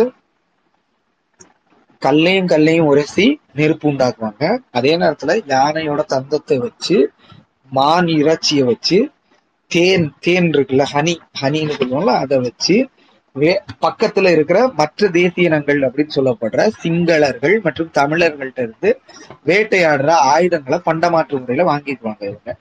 உடையும் வாங்கிக்கிறாங்க. இதெல்லாம் இப்ப தேனை கொடுத்துட்டு உடை வாங்கிக்குவாங்க துணி வாங்கிக்குவாங்க இவங்க. சரியா? உணவு சேகரிக்கும் என்ற பணிகளை மட்டுமே செய்து வந்தார்கள் செலிமன் ஆய்வு காலத்தில் வேடர்கள் இனக்கலப்பு கிட்டத்தட்ட முழுமையான நிலையில் அவன அவரால் தூய வேடர்கள் குடும்பத்தை சிலவற்றையே காண முடிந்தது. அது செலிமன் வந்து ஆய்வு செய்யும்போது முழுமையாக அவங்க கலந்துடுறாங்க. Completely the were mixed race அப்படிங்கிற மாதிரி ஆயிடுறாங்க. தூய்மையான வேடர்கள் அப்படின்னு சொல்லிட்டு ரொம்ப குறைவான நபர்கள் தான் அவங்க பாக்குறாங்க செலிவன் தம்பதியினர். அவர்களின் சிலர் காடுகளில் தேரவாத பௌத்த துறவிகள் வாழ்ந்து கைவிட்ட மழைநீர் புகாத கற்குகைகளில் வாழ்ந்தார்கள். அதாவது இப்ப நம்மள்ட்ட இருக்குல்ல பௌத்த சமண கேவ்ஸ் அப்படின்னு சொல்லிட்டு அந்த கேவ்ஸ் எல்லாம் முந்திய இருந்திருக்கு. அதுல வேடர்கள் இப்ப வாழ்றாங்க. அதுல மழை பெஞ்சாலும் தண்ணி ரொம்ப எல்லாம் வராது. குகை ஒரு கேவுங்கிற மாதிரி வச்சுங்க பிற வேடர்கள் இலங்கையில் சேனா என்று அழைக்கப்படும் இடம்பெயர்ந்து விவசாயம் செய்கின்றார்கள். இப்போ வேடர்கள்ல வேற வேடர்கள் என்ன பண்றாங்கன்னா தன்னைத்தானே சேனா அப்படின்னு அழைச்சு கொண்டுட்டு அவங்க விவசாயத்துக்கு மாறிட்டாங்க. சரியா? தாங்கள் வேட்டையாடும் காட்டில் எல்லைகளை தீவிரமாக பாதுகாக்கும் எல்லைகளை எல்லைகளை அத்துமீறுபவர்களை கொன்று அவர்களின் ஈரலை உலர்த்தி வெற்றிலை பையில் வைத்து கொண்டு அவர்தம் சடங் சடங்குகளின் போது உலர்த்தி ரத்- ர- ஈர் உலர்த்திய ஈரலை குடித்து கொள்ளும் சடங்கு வேடர்களின் நரமாமிசம் உண்பவர்களாக சித்தரிக்கின்றது. ஸோ இது ஒரு வீடான விஷயம் வேடர்கள்ட்ட இருக்கும். என்னன்னா ஒரு ஒரு டெரிட்டரி அவங்க வச்சிருப்பாங்கல்ல அதாவது இவ்வளவுதான் என் ஏரியா அப்படிங்கிற மாதிரி வச்சிருக்க இடத்துல அடுத்து யாராவது ஒரு தேர்ட் பார்ட்டி மெம்பர் உள்ள வந்தாங்கன்னா அவங்கள என்ன பண்ணிடுவாங்க? ஃபர்ஸ்ட் கொன்றுவாங்க கொண்டுட்டு அவங்களோட ஈரல் ஈரல்னா சொல்லணும் லிவர் அதை எடுத்துருவாங்க போல. எடுத்துட்டு அதை வந்து வெற்றிலையில செஞ்ச ஒரு பை இருக்கும் போல. வெற்றிலன்னா தெரியும்ல?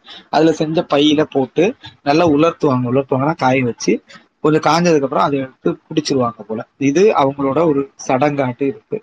ஆனால் அக்கூற்று உண்மை இல்லை.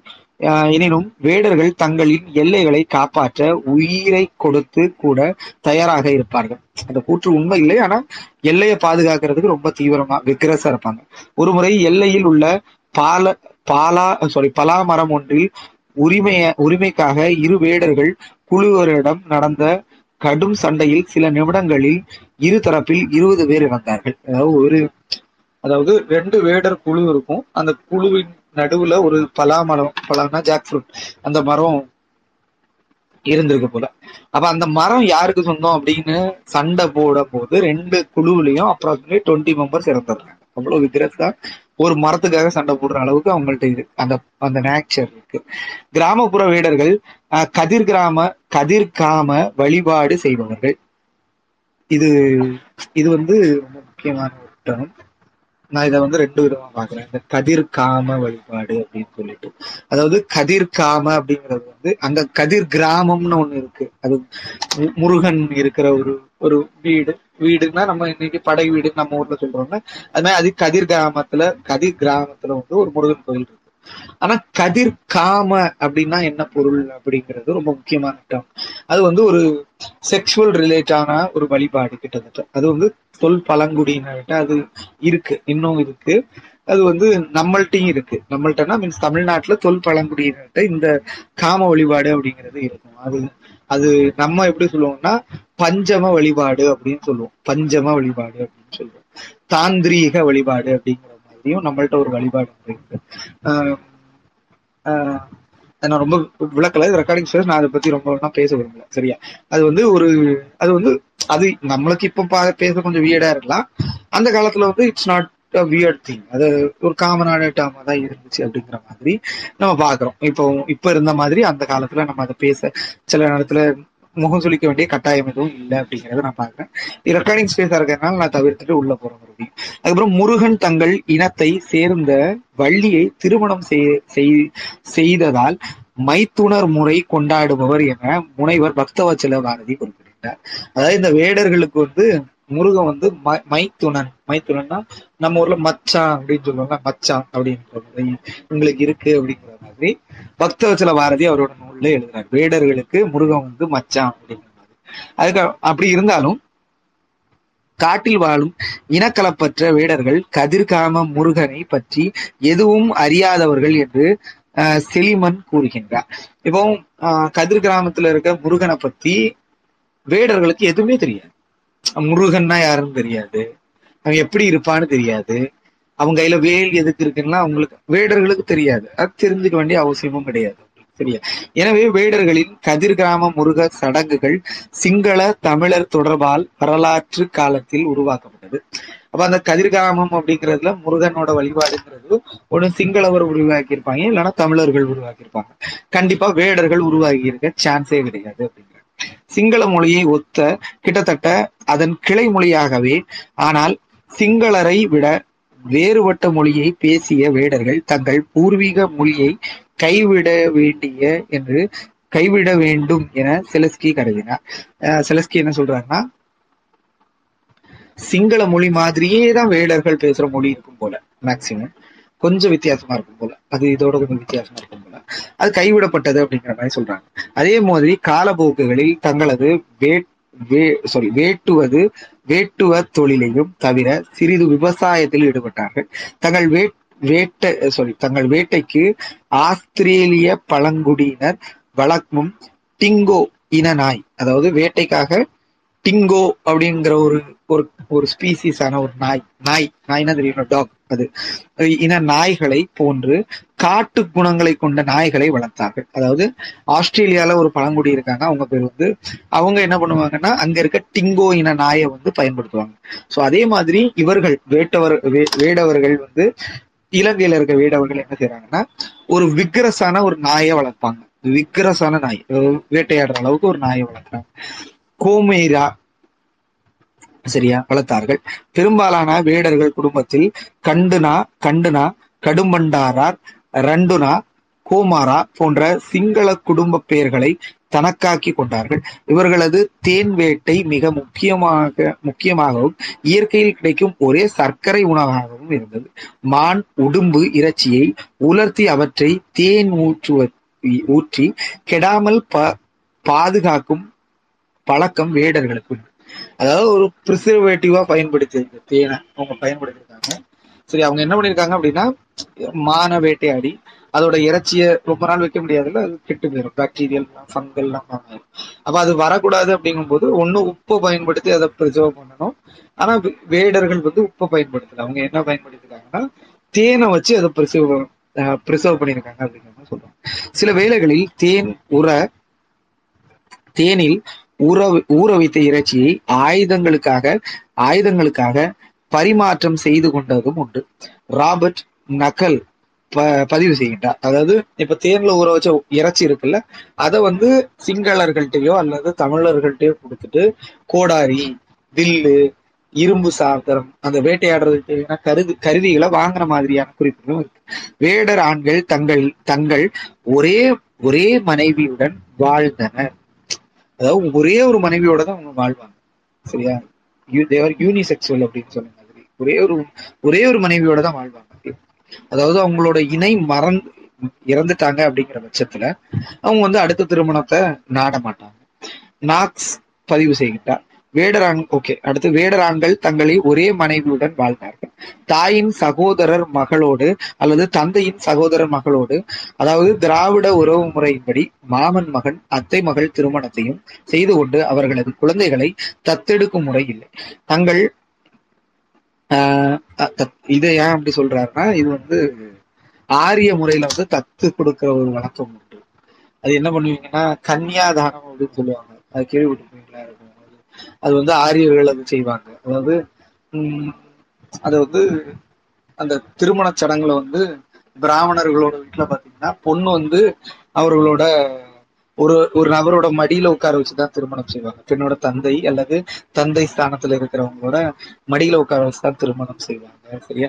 அது வந்து தன்னோட பொண்ணா அவங்க கருதுவாங்க. புரியுதா? அந்த வழக்கம் ஆரியர்களோடது. ஆனா திராவிட சமுதாயத்துல வந்து எப்படின்னா அக்காவோட பொண்ணை நம்ம திருமணம் செஞ்சுக்கலாம். அக்காவோட பொண்ணை நான் திருமணம் செஞ்சுக்கலாம். அந்த சொல் எங்க அப்- அஹ் அக்காவோட பொண்ணை திருமணம் செஞ்சுக்கலாம்.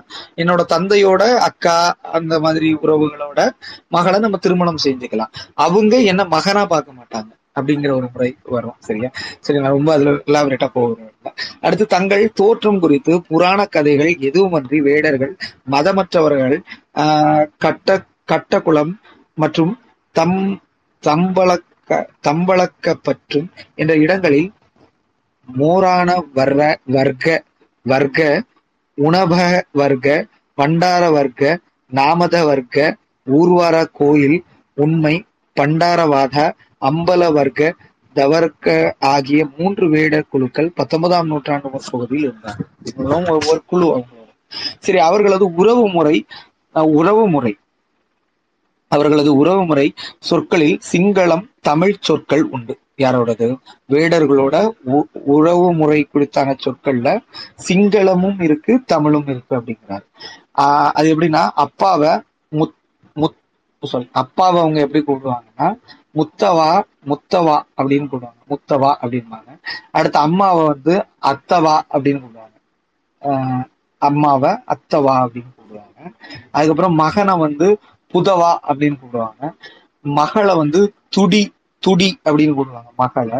அடுத்து தம்பிய வந்து மல்லியவா அப்படின்னு கூப்பிடுவாங்க மூத்த சகோதர சகோதரிய வந்து அதாவது மூத்த சகோதரி இருப்பாங்கல்ல அவங்கள வந்து அக்காவா அக்கவாவுக்கு அப்படின்னு கூடுவாங்க அக்கவா அப்படின்னு கூடுவாங்க இதுல அடுத்து தாய் மாமன் மாமன் அப்படிங்கிற ஒரு உறவு இருக்குல்ல அதை எப்படி கூடுவாங்கன்னா மாமாவா அப்படிங்கிற மாதிரி கூடுவாங்க பெரியப்பாவுக்கு லெகு லெகு அப்பாவா அப்படிங்கிற மாதிரி கூடுவாங்க பெரியப்பாவா. லெகு அப்பாவா அப்படின்னு கூடுவாங்க போல.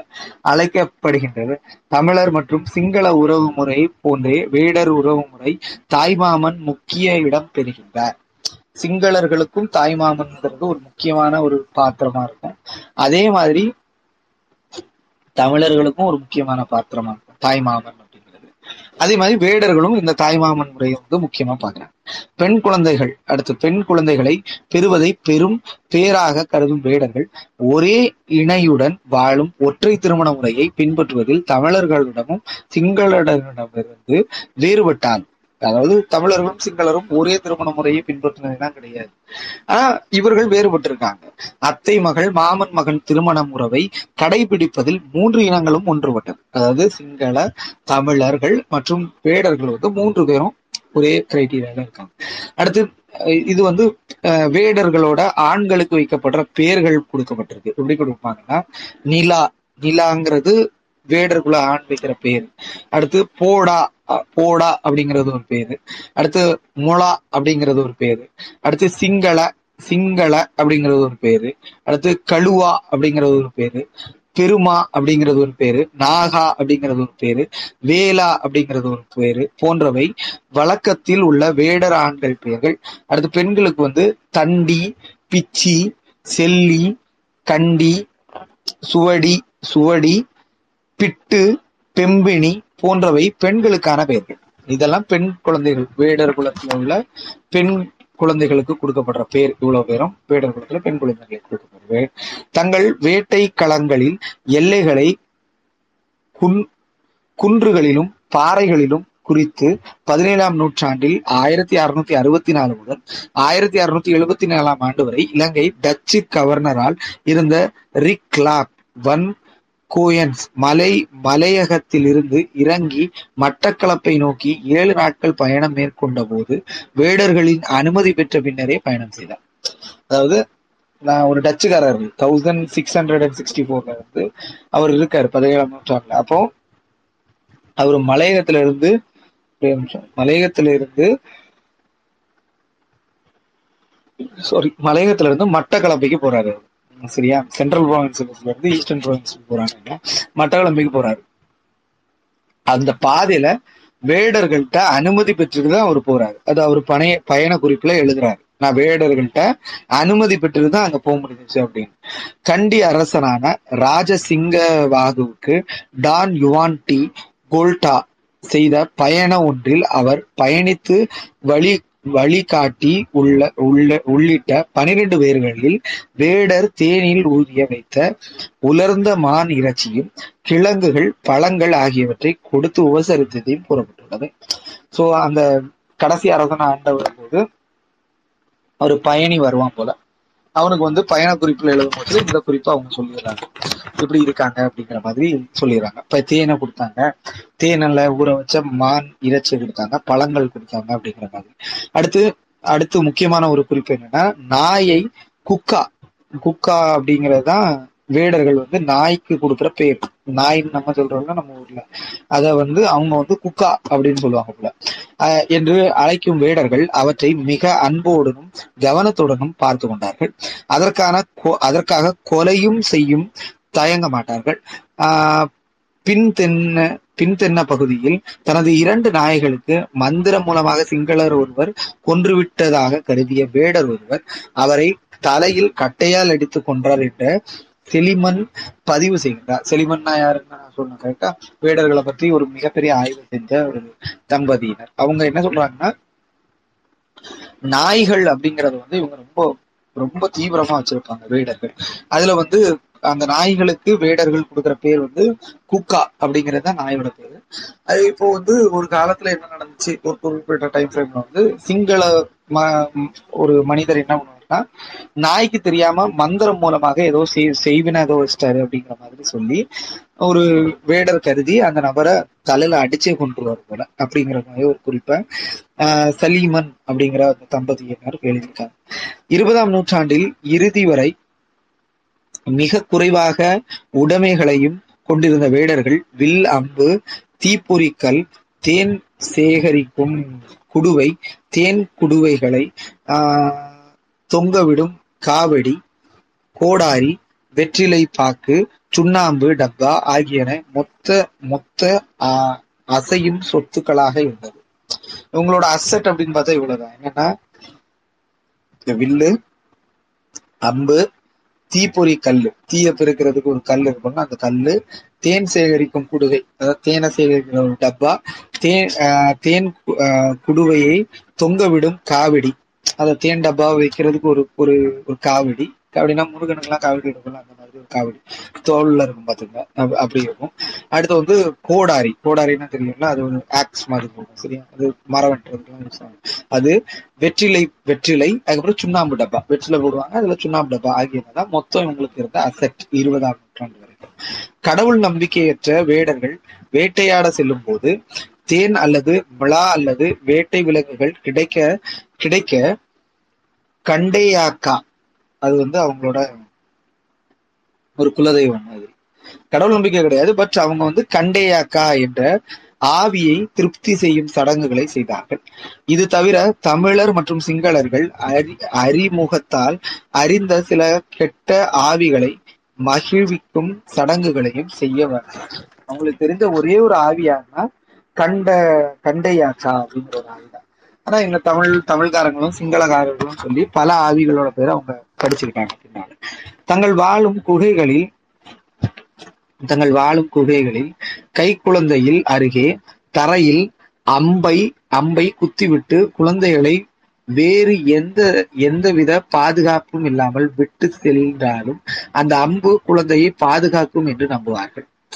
என்ன நம்புவாங்கன்னா ஒரு அம்பை மட்டும் தரையில குத்தி வச்சா போதும். அந்த குழந்தையை யாரும் எதுவும் செய்ய மாட்டாங்க அப்படிங்கிற ஒரு நம்பிக்கை அவங்களுக்கு இருக்கும் ஈட்டி வேல் வாள் போன்றவற்றை அவர்கள் பயன்படுத்துவதில்லை.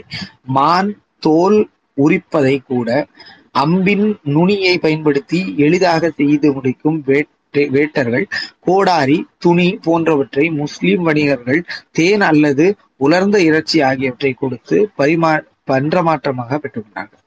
உங்களுக்கு அந்த கோடாரி எல்லாம் ரொம்ப அளவுல பயன்படுத்த தெரியாது. மானோட தோலை உரிக்கிறது கூட என்ன செய்வாங்க? வில்லோட கூர்மையான பல் அந்த இது இருக்கும்ல அந்த கூர்மையான ஃபேஸ் அதை வச்சு மானோட தோலை உரிக்கிறது கூட அதை பயன்படுத்துகிறாங்க மற்றும் அந்த உலர் இறைச்சியும் தேனையும் வைத்து முஸ்லிம் வணிகர்களிடமிருந்து ஆயுதங்களையும் சில பொருட்களையும் பெற்றுக்கிறாங்க. அடுத்து போர்ச்சுகீசியர் காலத்தில் பதினாறாம் நூற்றாண்டில் அரசியல் ரீதியாக ஒருங்கிணைந்த அவர்கள் பண்டா ஆஹ் பண்டா sorry பண்டாரடா. ஒரே நிமிஷம். ஒரே நிமிஷம். பண்டார முடியன் என்ற பட்டம் பெற்றார்கள். எந்த மதமும் மற்ற அவர்கள் பல்வேறு தெய்வங்கள் அல்லது ஆவிகளை தங்கள் சடங்குகள் மூலம் தொடர் தொடர்பு கொண்டார்கள். இல இனக்கலப்பற்ற வேடர்கள் ஞாயிறையும் திங்களையும் வழிபடுவதில்லை. அதாவது என்ன சொல்றாங்க? சூரியனையும் சந்திரையும் அவங்க கும்பிட மாட்டாங்க. யார் வேடர்கள் கும்பிட எந்த இடம் இனக்கலப்பும் இல்லாதவங்க கும்பிட மாட்டாங்க. பணிக்கி யாக்கா என்ற வேடர் ஆவியை அவர்கள் மிகவும் உயர்வாக கருகிறார்கள் அந்த ஆவி வேடர் நாய நாயகனாக கருதப்பட்டது. பதினெட்டாம் நூற்றாண்டில் ஆஹ் சோ- சோகர்கள் சோசர்கள் பண்டாரம் என்ற வேடர் தலைவர் அரசனுக்கு கப்பம் கட்ட மறுத்து அவனுக்கு எதிராக கிளர்ச்சி செய்து அவனுடன் இருந்த ஒருவரான ஒருவரால் காட்டி கொடுக்கப்பட்டு மரத்தில் கட்டி வைக்கப்பட்டு அம்பெய்து கொல்லப்பட்டார். அவரது ஆவி வேடர்களின் சடங்குகளில் சிறப்பு பெறுகின்றது. சோ வரியெல்லாம் கொடுக்க மாட்டேன் அப்படிங்கிற மாதிரி ஒரு அதான் சொன்னால குலதெய்வ வழிபாடு மாதிரிதான். அந்த வேடர் வந்து எதிர்த்து நின்னாரு. கடைசியில துரோகம் மூலமாக காட்டி கொடுக்கப்பட்டு மரத்துல கட்டி தொங்க விட்டு அம்படிச்சு அவனை கொன்றுவான். சோ அவரோட பேரை வைத்து ஒரு ஆவியை கும்பிடுற ஒரு வழக்கம் இருக்கு அவங்கள்ட்ட. அப்படியே இருக்கு. அடுத்தது சுதந்திர அந்நாடுகளில் வாடும் வேடையர்கள் தொழிலை மட்டுமே வேட்டை தொழிலை மட்டுமே கொண்டு வேடையர்கள் ஆஹ், கதிர் கிராம கடவுள் அல்லது கந்தசாமி என்றும் தமிழ் தமிழரும் சிங்களர்களும் வழிபடும் ஆஹ், செய்யும் கடவுளை பற்றி எவ்வித அறிமுகமும் இல்லை. அவங்களுக்கு முருகனை பத்தி எதுவுமே தெரியாது. ஆனால் கோயில் வன்மை வேடர்களுக்கு தமிழர்கள் மற்றும் சிங்களர்கள் போன்ற கதிர்கிராம வழிபாடு செய்யும் பழக்கம் உள்ளது. கதிர்கிராமம் கோயில் அமைந்துள்ள ஆற்றங்கரை கிராமங்களில் மக்கள் தொகை பத்தொன்பதாம் நூற்றாண்டுகளில் செலி செலிமன் கூறுகின்ற நாற்பது பேர் அதாவது இருபதாம் நூற்றாண்டில் மேற்படியில் ஆயிரத்தி தொள்ளாயிரத்தி ஐம்பத்தி ஒன்று வரை கதிர்காம முருகன் கோயிலில் செல் சென்ற சென்ற தமிழறிஞர் மு. வரதராசனார் அக்கோயிலில் அடை அடைய அடைய பாதை இல்லாததால் கோயிலில் அருகே உள்ள மாணிக்க கங்கை ஆற்றங்கரையில் காரை நிறுத்திவிட்டு இரட்டை மாட்டு வண்டியில் சென்று அதன் பின்னர் நடந்து சென்றார் என்ற ஒரு குறிப்பும் கூறப்படுகிறது மகாவம்சத்தில் குறிப்பிடப்பட்ட கதையான விஜயன் மணந்த குவேணி என்ற பெண்மணி வேடர் குலத்து அல்லது பலிண்டா பலிண்டாஸ் என்ற சிங்கள பெரும்பாலானோர் கருதுகின்ற குவேனியை பின்பற்றும் விஜயன் குறி குறித்ததே ஆக பழங்குடியினர் வாய்மொழி வரலாற்றில் வேடர்கள் அறிவித்திருக்கவில்லை. விஜயன் குவேனி கதை இந்திய குடியேற்றங்களை பூர்வ குடி இணைக்க எழுதப்பட்ட ஒரு கதையாக அப்படிங்கிற மாதிரி சொல்றாங்க அடுத்து கண்டி சிங்களவன் மற்றும் மா மாலோவி கங்கா ஆற்று மேற்புறத்தில் உள்ள மலை மலைகளில் வசிக்கும் குடி வசிக்கக்கூடிய சிங்கள மத கடவுள் நம்பிக்கைகள் இறை இறந்தவர்களின் வழிபாடு சடங்குகள் ஆகியன வேடர் சடங்குகளுடன் தென்னிந்திய மக்களின் நம்பிக்கையுடன் ஒத்திருப்பதாக கூற கூறும் பார்க்கரின் பார்க்கரின் கூற்று செலிமன் ஒத்து போகின்றது. அதாவது அவங்க என்ன பண்றாங்க அப்படின்னா அங்க வழிபாட்டு முறையும் தென்னிந்தியாவோட வழிபாட்டு முறையும் கிட்டத்தட்ட ஒரே மாதிரி தான் இருக்கு. யாரோட வழிபாட்டு முறை? வேடர்களோட வழிபாட்டு காளி தெய்வம் அல்லது காளியாக்கா காளியாக்கா போன்ற வழிபாடுகள் குக்காளி வாழை சேனை பகுதியில் வாழும் தமிழ் பேசும் வேடர்கள் மலையாள தேசத்திலிருந்து பெற்றவை. மலையாள தேசம்னா கேரளால இருந்து பெற்றது. வேடர் சடங்குகளில் இடம்பெற்ற ஆஹ், சுத்த யாக்கா என்ற ஆவி கட கடமான் அல்லது மீளா வேட்டைக்கு முன் சொல் கடம்பா வேட்டைக்கும் மிளா வேட்டைக்கும் முன்பாக அவங்க அந்த ஆவியை அழைப்பாங்க போல சரியா? கையில் பிடித்து கொண்டு வேடர்கள் நடனம் செய்வதும் வழக்கம். சில சடங்குகளில் வேட்டையாடுவது ஒத்த நடி நடிப்பதுடன் அல்லது சிரித்தபடி நடிப்பதும் வேட்டை குடிகளாக வேட்டுவர்கள் வேட்டையர்களுக்கு பயன்படும் வில் உபகரணங்களை நான்கட்டு ஐம்ப அஹ் அம்புகள் மூன்றையும் நிலம் நிலம் கொண்டு கொண்டதாக இருக்கும். தேன் எடுக்கும் சடங்குகள் வேடர் சடங்குகளில் முக்கிய இடத்தை பெறுகின்றது. மிக உயரமான பாறையில் அமைந்த தேன் கூடுகளை தேன் எடுக்கும் வேடர்கள் தேனீக்களை குறிப்பிடும் தாங்கள் சொற்கள் பாறையில் வாழும் மக்கள் அல்லது சிறிய மனிதர்கள் என பொருள்படும் சொற்களை பயன்படுத்துகிறார்கள் அவங்க வந்து தேனி அப்படிங்கிற வார்த்தையை வந்து பயன்படுத்துகிறாங்க தேனிய தேனிச்சி தேன் அப்படிங்கிற தேனீச்சி அப்படிங்கிற அந்த பீஸ் இருக்குல்ல ஹனி பீஸ்ன்னு சொல்லுவாங்க அதை வந்து அவங்க சொல்றது வந்து எப்படி சொல்லுவாங்கன்னா அது ஒரு பூச்சின்னு சொல்ல மாட்டாங்க. அவங்க எப்படி சொல்லுவாங்கன்னா பாறையில் வாழும் மக்கள் அப்படிங்கிற மாதிரி தான் சொல்லுவாங்க. பிளஸ் என்னன்னா சிறிய மனிதர்கள் அப்படிங்கிற மாதிரி சொல்லுவாங்க. தேனீச்சிய சரியா? அப்படிதான் சொல்றாங்க. ஏன்னா பொருள்படும் சொற்களை பயன்படுத்துகிறார்கள்.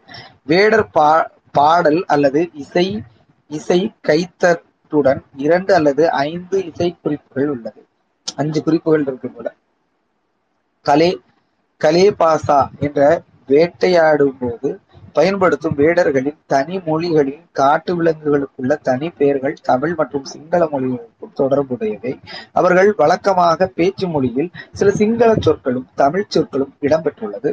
ஆஹ் சப்ர சப்ரக மூவா பகுதியில் வாழும் வேடர்கள் அங்குள்ள மலைகளில் உயர் உரைத்திருப்பது மலைச்சாமி என கருதுகிறார்கள் தங்களின் வேட்டை தொழில் யானையை காட்டி காட்டும் மனிதன் மனிதன் என்ற பொருட்படும் சொல்லாக பயன்படுத்துகிறார்கள். மிலாவை அழுக்கு காளான் எனவும் குறிப்பிடுகின்றார்கள். வேடர் வேடர்கள் எருமையை ஒக்மா எனவும் ஒக்மா எனவும் எருமமாடர்கள் மாடு இருக்குல்ல அதை ஒக்மான்னு சொல்றாங்க. இலையை கோலா எனவும் சொல்கிறார்கள். இது தவிர கரடியை குறித்து கரியா என்ற சொல்லை கரி என்ற தமிழ் சொல்லிலிருந்தும் மோளா என்ற யானையை குறிப்பிடும் சொல்லாக மோளா என்ற தமிழ் சொல்லும் வேடர் மொழிக்கே அல்லது வேடர் மொழியிலிருந்து தமிழுக்கோ வந்திருக்க வாய்ப்பு என்ன சொல்றாங்கன்னா இந்த யானை குறிப்பிடுற சொல்லு இதெல்லாமே ஒண்ணு வேடரோட மொழியிலிருந்து தமிழுக்கு வந்திருக்கணும். இல்லைன்னா தமிழ்ல இருந்து வேடர் மொழிக்கு பெயருக்கணும் அப்படிங்கிற மாதிரி சொல்றாங்க. அதே அதே இதோ ஆரிய மொழியில் சிங்கள மொழி பேசும் மக்களுக்கு முன்பாகவே இலங்கையில் வாழும் பூர்வீக திராவிட திராவிடரை ஒத்த கலாச்சாரத்தை உடலமைப்பையும் கொண்ட வேடர் குடியினுடன் கடந்த இரண்டாயிரம் ஆண்டுகள் நெருங்கிய உறவின் மூலம் வேடர் மரபு கலப்புகள் சிங்கள சிங்கள மக்கள் வாழ்க்கையை செலிமன் உறுதியாக்குகின்றார் இலங்கையில் தாங்கள் பூர்வகுடி என்று சிங்களர் உரிமை கோருவதற்கு வேடர்களுக்குமான அவர்களது இன தொடர்புகளே காரணம். ஆனால் இதே உரிமைகள் தமிழர்களுக்கும் உண்டு என உண்மையை மகாவம்சம் ஏனோ மறைக்கிறது அப்படின்னு சொல்லிட்டு இந்த புத்தகம் முடியும் புத்தகம் முடியல நான் இன்னைக்கு வாசிக்கணும்னு சாப்டர் அப்ராக்சிமேட்லி டூ சாப்டர் வாசிருக்கேன் தேர்ட்டி பேஜஸ் ஸோ நாளைக்கு வந்து இன்னும் ரெண்டு தலைப்பு ரெண்டு தலைப்பும் முக்கியமான தலைப்பும். ஒன்று அநாகரிக தர்மபாலா அப்படிங்கிற ஒரு தலைப்பும் மலையக மலையகம் அப்படிங்கிற ஒரு தலைப்பும் நாளைக்கு பார்ப்போம் மேக்ஸிமம் இது ரெண்டையும் பார்க்கும்போது இன்னும் கிளியர் கட்டா தெரியும் எனக்கு தெரிஞ்சு. இன்னைக்கு நம்ம ரெண்டு சாப்டர் படிச்சிருக்கோம் வாசிச்சிருக்கோம். இதுல ஏதாவது கேள்விகள் இல்லைன்னா சந்தேகங்கள் இருந்தா நீங்க என்கிட்ட கேட்கலாம். சொல்லி ரெண்டு சாப்டர் பார்த்துருக்கோம் தேர்ட்டி பேஜஸ் கம்ப்ளீட்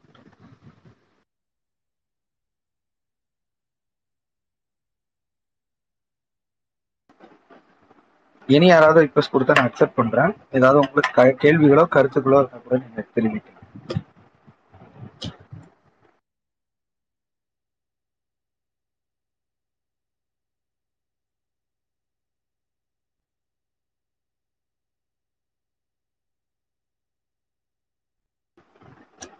சரி யாருக்கும் கேள்விகளும் இல்லைன்னு நினைக்கிறேன். ஃபைனலாக சொல்கிறேன் சொல்றேன். வேற யாருக்காவது கேள்விகள் கருத்துக்கள் இருந்தால் ரிக்வஸ்ட் கேட்கலாம். ஆரல்ஸ் நான் க்ளோஸ் பண்ணிடுறேன். நாளைக்கு மறுபடியும் ரெண்டு தலைப்பு பார்க்கலாம். அநாகரிக தர்மபாலா மலையகம் அப்படிங்கிற தலைப்பு பார்ப்போம் இது ரொம்ப முக்கியமான புத்தகம் எனக்கு தெரிஞ்சு. இது எல்லா பத்தியும் டிஸ்கஸ் பண்ணுது. அதாவது இலங்கையோட மொத்த அரசியலையும் ஃப்ரம் த பிகினிங்ல இருந்து அது பேசுது கிட்டத்தட்ட இப்போ நம்ம வந்து இலங்கையோட அந்த அமைப்பை பார்த்தோம். அப்புறம் வேடர்கள் அப்படிங்கிற அந்த இனத்தை பார்த்தோம். நாளைக்கு அநாகரிக தர்மபாலா மற்றும் மலையகம் பார்ப்போம்.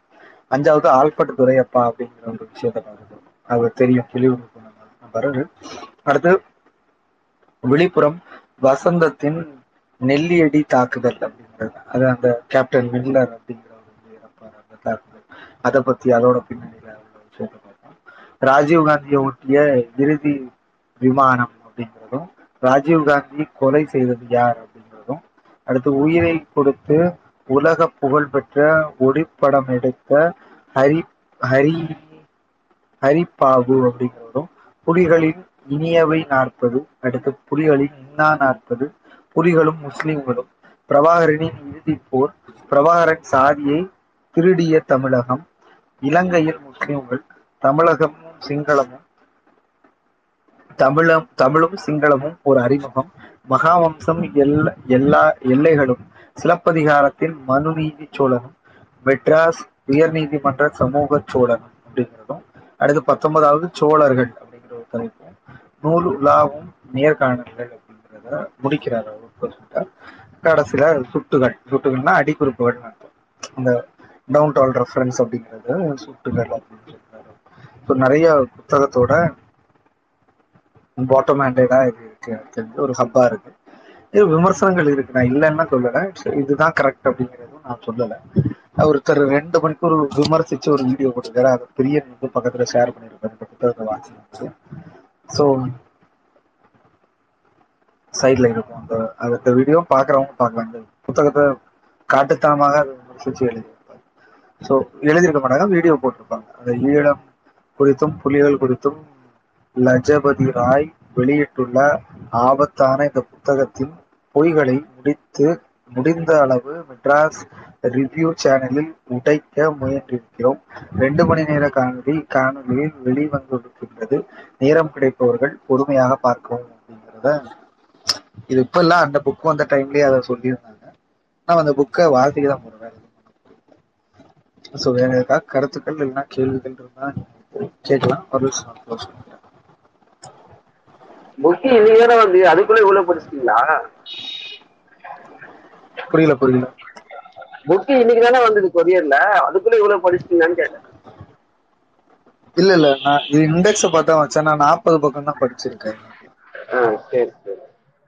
இவங்க இங்க இருந்து போனவங்க இனக்கலப்பு பண்ணாங்கன்னு சொன்னீங்களே அப்ப சிங்கம் கூட இனக்கலப்பு பண்றாங்க பாண்டிய மன்னர்ல இருந்து கூட்டு போனாங்க. ஆமா அது மகாவம்சம் சொல்றது. மகாவம்சம் வந்து பாண்டியர்களோட தான் அந்த விஜயன் வந்து மன உறவுல இருந்தான் அப்படின்னு தான் சொல்லுது அருளிய மக்கள் போயிட்டு அங்க என்னமோ ஒரு கேஸ்ட் உருவாச்சுன்னு சொன்னீங்க.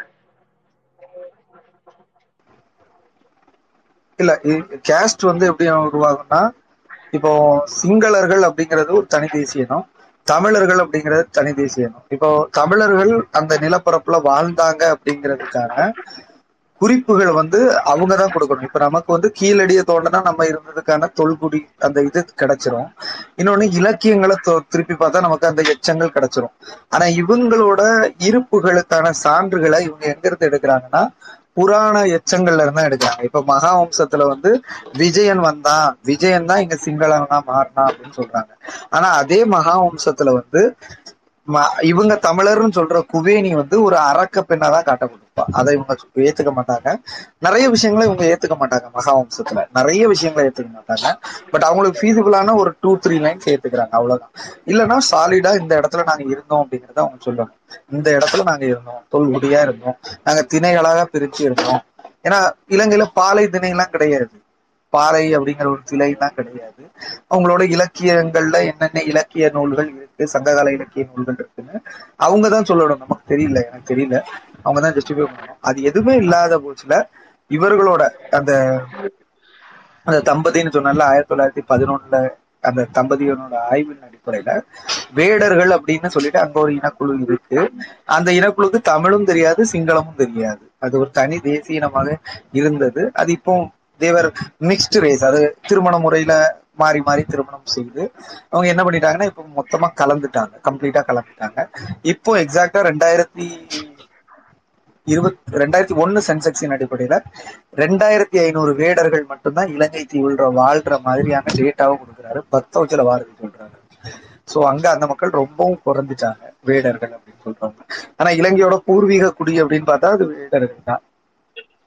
சோ இவங்க ஒவ்வொரு சாதி இப்ப வேடர்களும் சிங்களர்களும் சிங்களர்கள்ட்ட நாலு சாதி பிரிவு இருக்கு. ஒன்னு ரெடலா அப்படின்னு சொல்லுவாங்க இன்னொன்னு வந்து கோவி காமா அப்படின்னு சொல்லுவாங்க.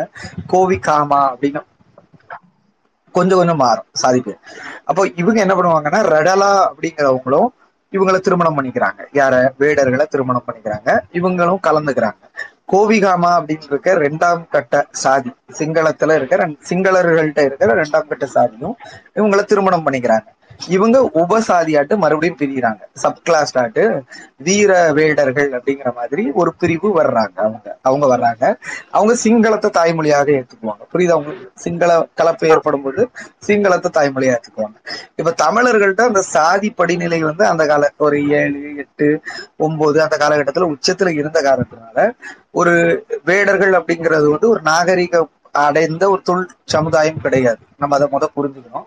அவங்களோட பிக்சரை பார்த்தாலே தெரியும். அவர்கள் வந்து இன்னும் அந்த வேட்டையாடுறதை விட்டு வெளியே வரல. இன்னொன்னு உணவுகளை வந்து பதப்படுத்தி தான் உண்பாங்களே தவிர சுட்டு தின்னும் வழக்கத்துக்கு கூட அவங்க ஒரு மாறாத ஒரு கட்டத்துல தான் இருந்தாங்க. சோ அந்த மக்களை வந்து இவங்க மன உறவுல திருமண த- தமிழர்கள் வந்து திருமணம் செய்யறதுல கொஞ்சம் தயக்கம் காட்டினாங்க அப்படிங்கிறதையும் பாக்குறோம் பெருமளவு வேடர்களோட கலந்தது. 70% பர்சன்டேஜ் வந்து சிங்களர்கள் தான். அப்படிங்கிற மாதிரி சொல்றாங்க. பாக்கி இருக்கவங்க தமிழர்கள் கலந்துக்கிட்டாங்க அப்படிங்கறது சொல்றாங்க. ரெண்டு பேரும் உபஜாதிகளை உருவாக்கி கொண்டாங்க அப்படிங்கிற மாதிரி சொல்றாங்க. தூய்மையான வேடர்கள் இன்று இலங்கையில மிகவும் குறைந்த அளவுல தான் இருக்காங்க அப்படிங்கிறதையும் அவங்க பதிவு சரி சரி. இங்க நாயக்கர் காலத்துல இருந்து அருந்ததியர் கூட்டு போனாங்கன்னு சொன்னீங்களே அதை பத்தி கேட்டேன். இல்ல அது எப்படின்னா எல்லா மன்னர்களும் வந்து போர்னா இப்போ ஒரு போர் அப்படிங்கும் போது ஒரே நிமிஷம். இப்போ வந்து பாலஸ்தீனத்துல போர் நடக்குது. இஸ்ரேல் என்ன செய்யணும்னா போர் தளபதிகளை அனுப்பும். போர் வீரர்களை அனுப்பும். அதே நேரத்துல வந்து மெடிக்கல் டீமையும் அனுப்பும். இஸ்ரேல் வீரர்களுக்கு ஏதாவது அடிபட்டு இருந்துச்சுன்னா அவங்களுக்கு பேக்கப்புக்கு அதே நேரத்துல டெலிகம்யூனிகேஷன் டீமையும் அனுப்பும். எப்படின்னா கம்ப்யூட்டர்ல மானிட்டர் பண்ற மாதிரி. இப்படி ஒவ்வொரு பிரிவுகள் இருக்கும். உளவு பிரிவுகள் இருக்கும் போர் நேரத்துல. பொதுமக்களை தா காப்பாத்துற மாதிரி சில பிரிவுகள் இருக்கும். இப்படி எல்லாரும் போவாங்க. போய் அந்த ராஜ்யத்தை பிடிச்ச உடனே போனவங்களை எல்லாத்தையும் ராஜ்யம் திரும்பி கூப்பிட்டுக்கிடாது. அவங்க அந்த ராஜ்யத்தை கைப்பற்றிக்குவாங்க அப்பாக்கிடுவாங்க. அப்போ இங்க வந்து அது படிநிலை பற்றப்பட்ட ஒரு அடுக்கு நிலையாக தான் தமிழகத்துல இருந்துச்சு. அதை நம்ம புரிஞ்சுக்கணும். எப்படின்னா மன்னர் இருப்பாரு. மன்னருக்குல மன்னரோட மகன் இருப்பான். இப்ப ராஜராஜ சோழன் எடுத்தீங்கன்னா ராஜேந்திர சோழன் இருப்பான். ராஜேந்திர சோழனோட படைப்பிரிவுல வந்து தளபதி ஒருத்தன் இருப்பான். முன் வரிசையில முன் வரிசையில போர் வீரர்கள் இருப்பாங்க குதிரைப்படை வீரர்கள் இருப்பாங்க. குதிரைப்படை வீரர்கள் இருந்தா குதிரையை கண்காணிக்கிறதுக்கு செட் ஆஃப் பீப்புள் இருப்பாங்க கரெக்டா குதிரைக்கு சாப்பாடு போடணும். குதிரைய நோய்வாய் இல்லாம பார்க்கணும் அப்படிங்கிற ஒரு பீப்புள் இருப்பாங்க. யானைப்படை இருக்கும். யானையை பாதுகாக்கணும். அதுக்கு ஒரு பீப்புள் இருப்பாங்க. மருத்துவர்கள் இருப்பாங்க. க- இப்படி நிறைய ஆயுதம் செய்யறவங்க இருப்பாங்க. இவங்க எல்லாமே ஒவ்வொரு சாதிய பின்னணியில இருந்து இயங்குற மாதிரி ஒரு சூழல் தான் அந்த அந்த காலத்து தம் தமிழ் சமுதாயத்துல இருக்கு. இப்போ வந்து ஆயுதம் செய்யறவங்க ஆசாரி அப்படின்னு சொல்லுவாங்க. அஹ் அஹ் ஆசாரினா உலோகத்தை சார்ந்து வேலை பார்க்கறவங்க. இப்ப இவங்க இங்க இருந்து ராஜராஜ சோழன் படையெடுப்புல நான் சும்மா சொல்றேன் ராஜராஜ சோழன் படையெடுப்புல இலங்கைக்கு போவாங்க. இப்ப அங்க அவன் வெற்றி பெற்றுருவான்.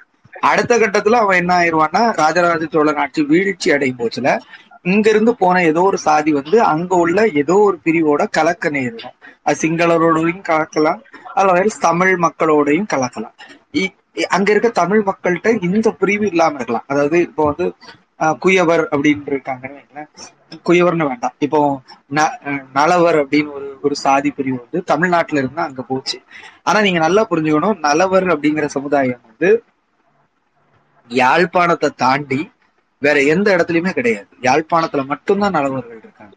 யாழ்ப்பாணத்தை தாண்டி அது இலங்கை முழுவதும் டெர்மினேட் ஆகல. சோ இப்படி அதோட நிறைய கிரைட்டீரியாஸ் வைக்கிறாங்க ஒன்னொன்னும் இவங்க கலந்து இருக்கலாம் இவங்க கலந்து இப்படி உபசாதியாகும் அதே நேரத்துல தான் அவங்க என்ன வைக்கிறாங்க? நாயக்கர் ஆட்சி காலத்துல வந்து இங்க இருந்து அருந்ததியர்கள் வந்து அங்க அழைத்து செல்லப்பட்டாங்க. அருந்ததியர்கள் வந்து சிங்களரோட மன உருவம் வைத்துக் கொண்டாங்க அப்படின்னு சொல்றாங்க. அவங்க ஒரு சாதியா உருவாகுறாங்க. ஆனா இப்ப அவங்க இது வந்து ஆய்வின் அடிப்படையில் தான் சொல்லப்படுது. இன்று அவர்களோட சாதிட்ட போய் நீங்க அருந்ததியரா அப்படின்லாம் கேட்டா அவங்க சொல்ல தெரியாது அவங்களுக்கு. ஏன்னா அவங்க முழுமையாக தங்களை சிங்களம் பேசும் மக்களாக அவங்க அடாப்ட் பண்ணிக்கிட்டாங்க மாத்திக்கிட்டாங்க. இப்ப இந்த வரலாறா பாக்குறதுக்கு ஓகே இன்னைக்கு போய் கலா ஆய்வு நம்மளால செய்ய முடியுமா கேட்டா ஒரு கேள்வி.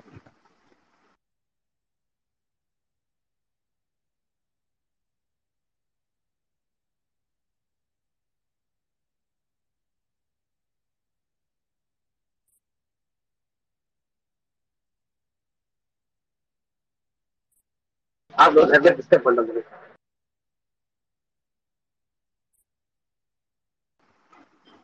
அந்த இந்த புக்கை முழுசா படிச்சு முடிக்க முடியாது இது ரொம்ப முக்கியமான ஒரு புத்தகம்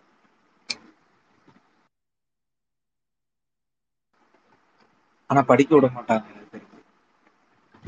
அதாவது இதை பற்றி பேச விட மாட்டாங்க. ஆ, பேசுவோம் பாப்போம். இத்தனை நாள் போடும் ஸ்பேஸ் மட்டும் ரிப்போர்ட் அடிச்சுட்டே இருப்பாங்க. மட்டும் தெரியும். ரிப்போர்ட் அடிச்சுட்டே இருப்பாங்க. இல்லைன்னா பக்கத்துல வந்து இந்த- வீடியோ மட்டும் சாட் பாக்ஸ்ல போட்டுக்கிட்டே இருப்பாங்க. ரெண்டு ரெண்டு மணிக்கு ஒரு அந்த வீடியோ ஒன்று போட்டிருக்காங்க. அது. அது வந்து இந்த மே பதினேழு இயக்கம் போட்டது. அது அவங்க தான் டிபெண்ட் பண்ணுது. நாம் தமிழர்லாம் யாரும் பண்ணல. அவங்க இதை படிக்கவும் மாட்டாங்க. நம்மளுக்கு இது புரியவும் முடியாது. அவங்க இதை டிஃபர் பண்ண மாட்டாங்க. மே பதினேழுல உள்ள ஒரு ரெண்டு நகரங்கள் தான் அதை ரிவ்யூ பண்ணி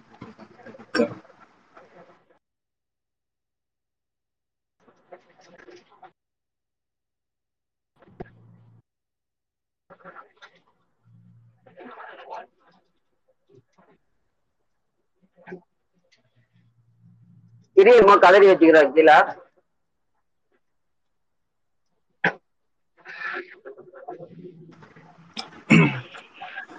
சரி அப்புறம் யாருக்கும் எந்த கேள்விகள் இல்லைன்னா. ம் சரி நாளைக்கு படிப்பீங்க எத்தனை மணிக்கு படிப்பீங்க நாளைக்கு? ஒரு எட்டு எட்டுல இருந்து எட்டரைக்குள்ள. எனக்கு கொஞ்சம் ஃப்ரீ ஆயிடுச்சுன்னா நான் படிக்க ஆரம்பிச்சிருவேன். Okay okay. நன்றி நன்றி நன்றி good night good night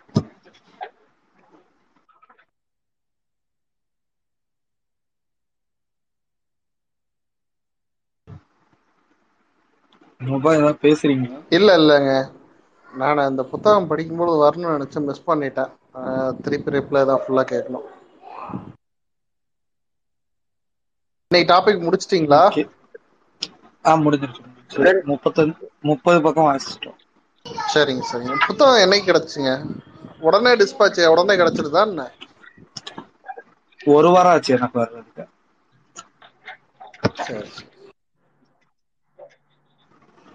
நீங்க சென்னை அந்த சைடுல இருந்தீங்கன்னா அங்க நீலம் பப்ளிகேஷன்ல கேட்டா உடனே வாங்கிடலாம். புக் ஸ்டோர்ல வச்சிருக்கோம் இல்ல இது கேட்டேன் அவங்க தான் பப்ளிஷ் கேட்டேன் இல்லன்ட்டாங்க. சென்னையில. நேத்து கேட்டேன். அப்ப காமன் ஃபோக்ஸ்ல இருக்கு வேணா ஆர்டர் போட்டுருங்க காமன் ஃபோக்ஸ்னு ஒரு புக் இது.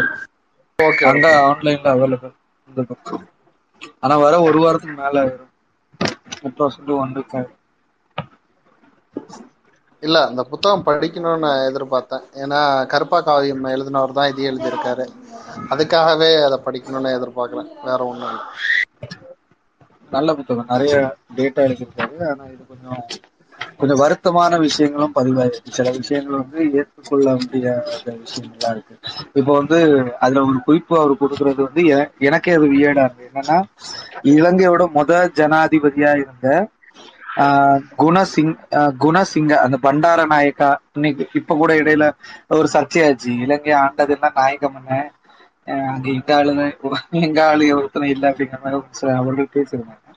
ஆனா குணசிங்க முரு முருகர் குணசிங்கம் அப்படிங்கிற ஒருத்தர் எழுதின புத்தகத்துல நூல்ல என்ன எழுதுனாங்கன்னா பண்டார நாயக்க குடும்பம் வந்து தமிழ் பேசும் செட்டியார் சமுதாயத்தை சார்ந்தது அப்படிங்கிற மாதிரி அவர் எழுதியிருக்காரு. அவரோட ஆய்வுல எழுதியிருக்காரு. இலங்கையோட முத பிரதமர் வந்து தமிழ் பேசும் ஒரு சமுதாயத்தை சார்ந்தவர் தான். ஆனா அங்க போய் அவங்க வந்து மொழி மாறிடுது. இப்ப இல்ல அவங்களோட டிசெண்டன்ட்ட சொல்றாங்க. அதாவது பெரியாரோட தாத்தாவோட தாத்தான்னு இருப்பாங்கல்ல இவங்க. அந்த மாதிரி அதுக்கு ஏதாவது டாக்குமெண்ட் குடுக்குறாங்களா? ஆய்வு ஏதாவது இருக்கு. கொடுத்திருக்காங்க. முருகர் குணசிங்கம் இலங்கை தமிழர் பாகம் ரெண்டு எம்பி வெளியீடு தென் தென் ஆசியா மையம் சிட்னி ரெண்டாயிரத்தி பத்து பக்கம் இருநூத்தி எழுபத்தி ரெண்டுல இந்த குறிப்பு இருக்கு. அடி குறிப்போட தான் கொடுத்திருக்காரு. சும்மா கருக்கு சொல்லல. அவர் டேட்டாவோட தான் சொல்லியிருக்காரு. இந்த புக்ல அதோட முழு தொகுப்பு இருக்கு. அந்த நான் சொன்னதுக்கான ரெஃபரன்ஸ் இருக்கு. அப்படின்னா இது பெரிய சிக்கலுக்குரிய விஷயம்தான். நானே அந்த ஒரு அமௌண்ட் வாங்கின அந்த விஷயம் வந்து நானே கேள்விப்பட்டிருக்கேன். அதுக்கான ப்ரூஃப் இருக்காங்கிறது வந்து நான் ரொம்ப கண்டிப்பா பார்க்கணும்னு எதிர்பார்க்குறேன். அதுக்கு நான் கேள்விப்பட்டிருக்கேன். சில விஷயம்லாம் பேசியிருக்கேன். ஆனால் அதுக்கு ப்ரூஃபோட கொடுத்துருக்காருங்க தான் அதை என்னோட கியூரியாசிட்டியவே அங்கே இன்க்ரீஸ் பண்ணுச்சு. அந்த புத்தகத்தை படிக்கணும்னு.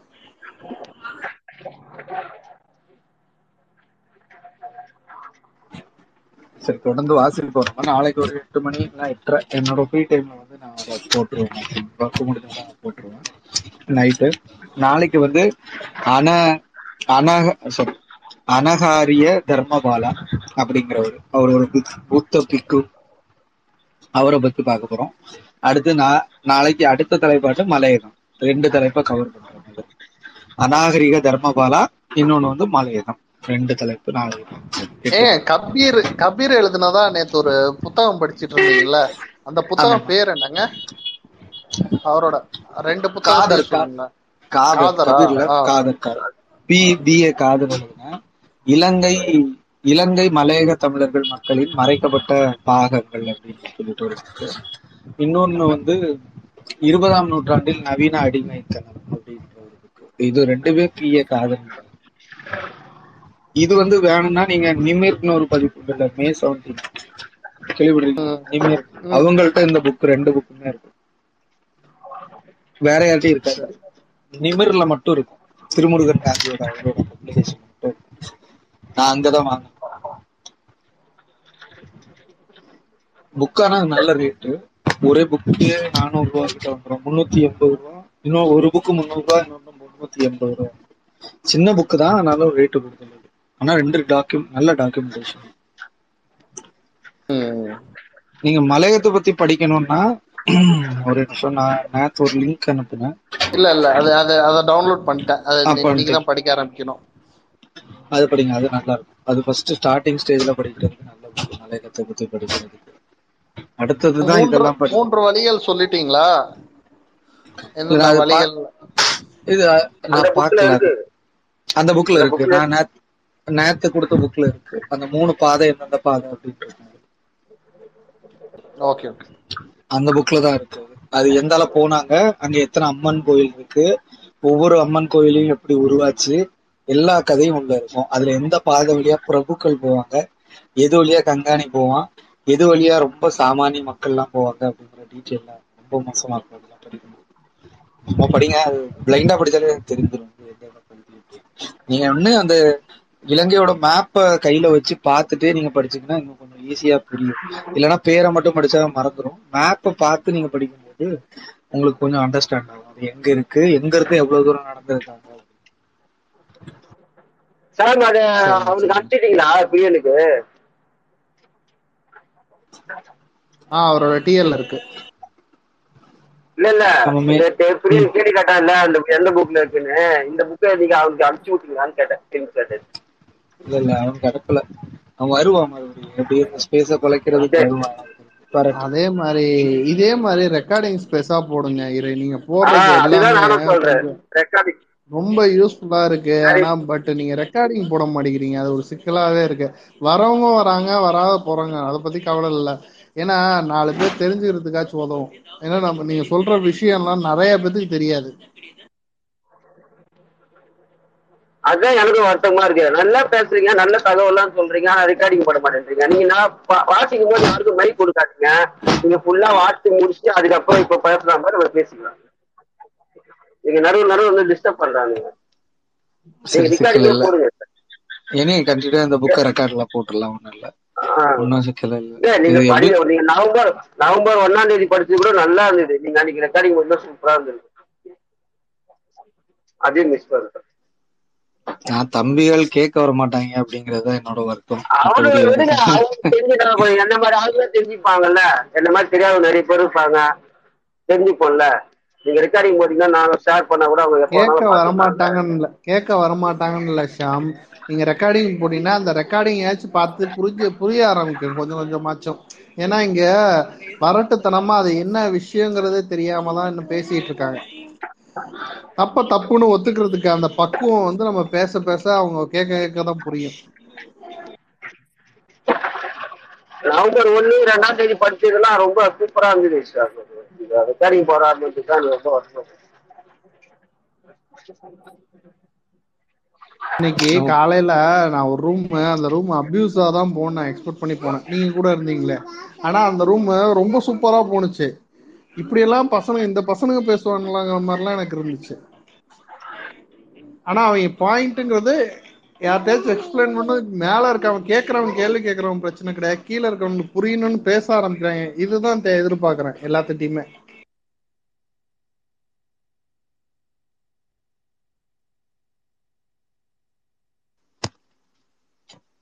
பேசுவோம் வாசிப்போம். தெரிஞ்சதை சொல்லுவோம் இல்ல. நான் ரெக்கார்டிங்க போடுறேன். ஆமா அவர் ஊர்ல இருக்காரு. ஊர்ல இருந்தா ஸ்பேஸ் போட மாட்டாரு. அவருக்கு வீட்டுல எனக்கு கொஞ்சம் பயம். அவர் மறுபடியும் வேலைக்கு வந்தா பெங்களூர் வர வந்ததுக்கு அப்புறம் தான் ஸ்பேஸ் போடுவார். இருபது நாள் ஆகும் அவர் வர்றதுக்கு அது வரை நான் ஸ்பேஸ் போடுவேன். நீங்க பேஸ் போற போல கோவஸ்டாக தான் இருப்பாங்க ரெண்டு பேரும் நல்லா இது பண்ணிருக்கீங்க காலம் கேட்கதான் அவரு அவர் சொந்த ஊர்ல இருக்காரு. அவர் வீட்டுல ரொம்ப கொஞ்சம் ஸ்ட்ரிக்ட் அதனால அவர் அவர் பேச மாட்டாரு. ரொம்ப நேரம் ஸ்பேஸ்ல இருக்க மாட்டாரு. அதான் ஒரு டுவெண்ட்டி டேஸ் ஸ்பேஸுக்கு லீவு நீங்க பாத்துக்கங்க அப்படின்னாரு. ஆனா இருபது நாள் கழிச்சு வருவாரு அவரு. அவர் பெங்களூர் போவாரு மறுபடியும். ஒர்க் அவர் பெங்களூர்ல பாக்குறாரு. சோ பெங்களூர் போனதுக்கு அப்புறம் அவர் ஸ்பேஸ் போட ஆரம்பிச்சிருவாரு ரெகுலர் கபிலனும் இப்ப கொஞ்சம் ஃப்ரீக்வெண்டா வர்றது இல்லங்கிற மாதிரி இருக்கு. அவரு இவ்வளவு நேரம் இருந்தாரு. இப்ப கொஞ்சம் முன்னால அண்டர் கிரவுண்டுக்கு போறேன். அதாவது ஒர்க்குக்கு அவர் கிளம்புற டைம்னு நினைக்கிறேன். ஒர்க்குக்கு போற சரி. டைம் கொஞ்ச நேரம் இருந்தாரு நான் எனக்கு மெசேஜ் அனுப்புனாரு. நான் கிளம்புறேன் எனக்கு அண்டர் கிரவுண்ட்ல சிக்னல் இருக்காது மெட்ரோல அப்படின்னாரு. சரி அப்படின்னு ஆமா. அவரும் இந்த புக்கை ஆர்டர் போட்டிருக்காரு. ஆர்டர் போட்டிருக்காருன்னா அது அங்க வராது போல தமிழ்நாட்டுல இருந்து கொரியர் பண்ணி அனுப்பியிருக்காங்க அவருக்கு அப்படிதான் ஆர்டர் போட்டிருக்காரு இந்த புக்கை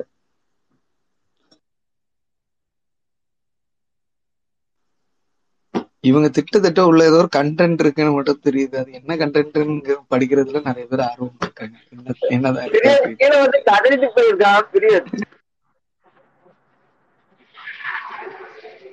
நான் ஃப்ராங்கா சொல்லணும்னா அந்த ஆதாரம் பணம் வாங்கினதுக்கான ஆதாரம் அதை தான் நான் எக்ஸ்பெக்ட் பண்றேன்.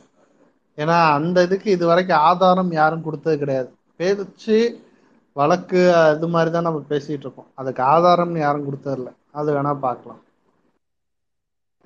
என்ன சின்ன சின்ன தூக்கு மாதிரி தான் இருக்கும். அந்த ஆதாரம்லாம் ஒன்றும் பெருசா இருக்காது. இவர் எப்படி கொடுத்துருக்காருங்கிற அந்த அதை பார்க்கணுங்கிற மாதிரி தான் நான் எக்ஸ்பெக்ட் பண்றேன். இவர் நிறைய வியூவை மாத்துற மாதிரி தான் எழுதியிருக்காரு ஆமா. சிக்கல் இதுல சிக்கல் நீங்க சொன்ன மாதிரி இவங்க ஆஹ், இது போற போக்கு பார்த்தா தமிழுக்கே சொந்தம் இல்லைங்கிற அந்த அந்த ஒரு கான்செப்டும் இதுல வருதுங்கிற மாதிரி சொன்னாங்க. ராஜேந்திர சோழனையே கொள்ளக்காரன்ட்டீங்களாங்க அப்படிதான் எழுதியிருக்காங்க. நான் சொல்லல. அப்படிதான் எழுதியிருக்காங்க. ஐயோ எனக்கு பெரும் பாட்ட முப்பாட்டுல போய் நீங்க கொள்ளக்காரன் எப்படி சொல்லலாம்? நீங்க அதனால நாங்க இந்த புக்கை இ- இனி நாளைக்கு வாசிக்க போற தலைப்புக்கும் ரொம்ப மோசமா கதருவாங்க. ஏன்னா அநாகரிக தர்மபாலா அப்படிங்கிறவர் வந்து ஒரு பிக்- புத்த பிக்கு. அவர் ரொம்ப நல்லவர்னு எழுதி வச்சிருப்பாரு இவரு இந்த புக்ல ரொம்ப நல்லவர் இந்திய தேசியவாதி அப்படி சாரி இந்திய தேசியவாதி. அந்த சிங்கள அந்த விடுதலைக்காக பேசினவர் அப்படிங்கிற மாதிரி எழுதி வச்சிருக்காரு. நான் படிச்ச கொஞ்சம் அது இவங்களால பொறுத்து கொள்ளவே முடியாது. அது எப்படி நீ ஒரு புத்த பிக்குவை புகழ்ந்து எழுதலாம் அப்படிங்கிற மாதிரி இவங்களோட பாயிண்ட் ஆஃப் வியூல அந்த வீடியோலயும் அதை தான் பேசி வச்சிருந்தாங்க. அநாகரிக தர்மபாலாவை நீ புகழ்ந்து எழுதலாம் அப்படின்னு சொல்லிட்டு.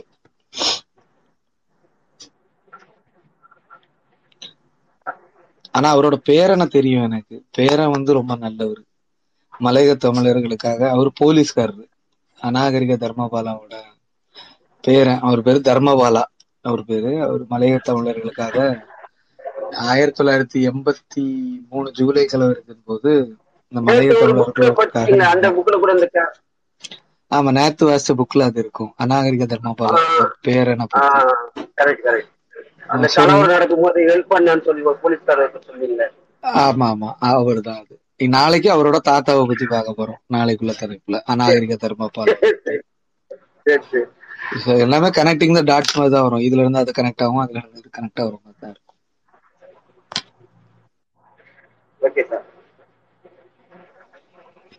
சரிங்க அப்புறம் நான் க்ளோஸ் பண்ணிடுறேன். நாளைக்கு ஒரு எட்டு இல்லைன்னா எட்டரைக்கு நான் மேக்ஸிமம் ஸ்பேஸ் போடுறேன் போட்டுட்டு ரெண்டு டாபிக் முடிக்க பாக்குறேன் சரி சரி.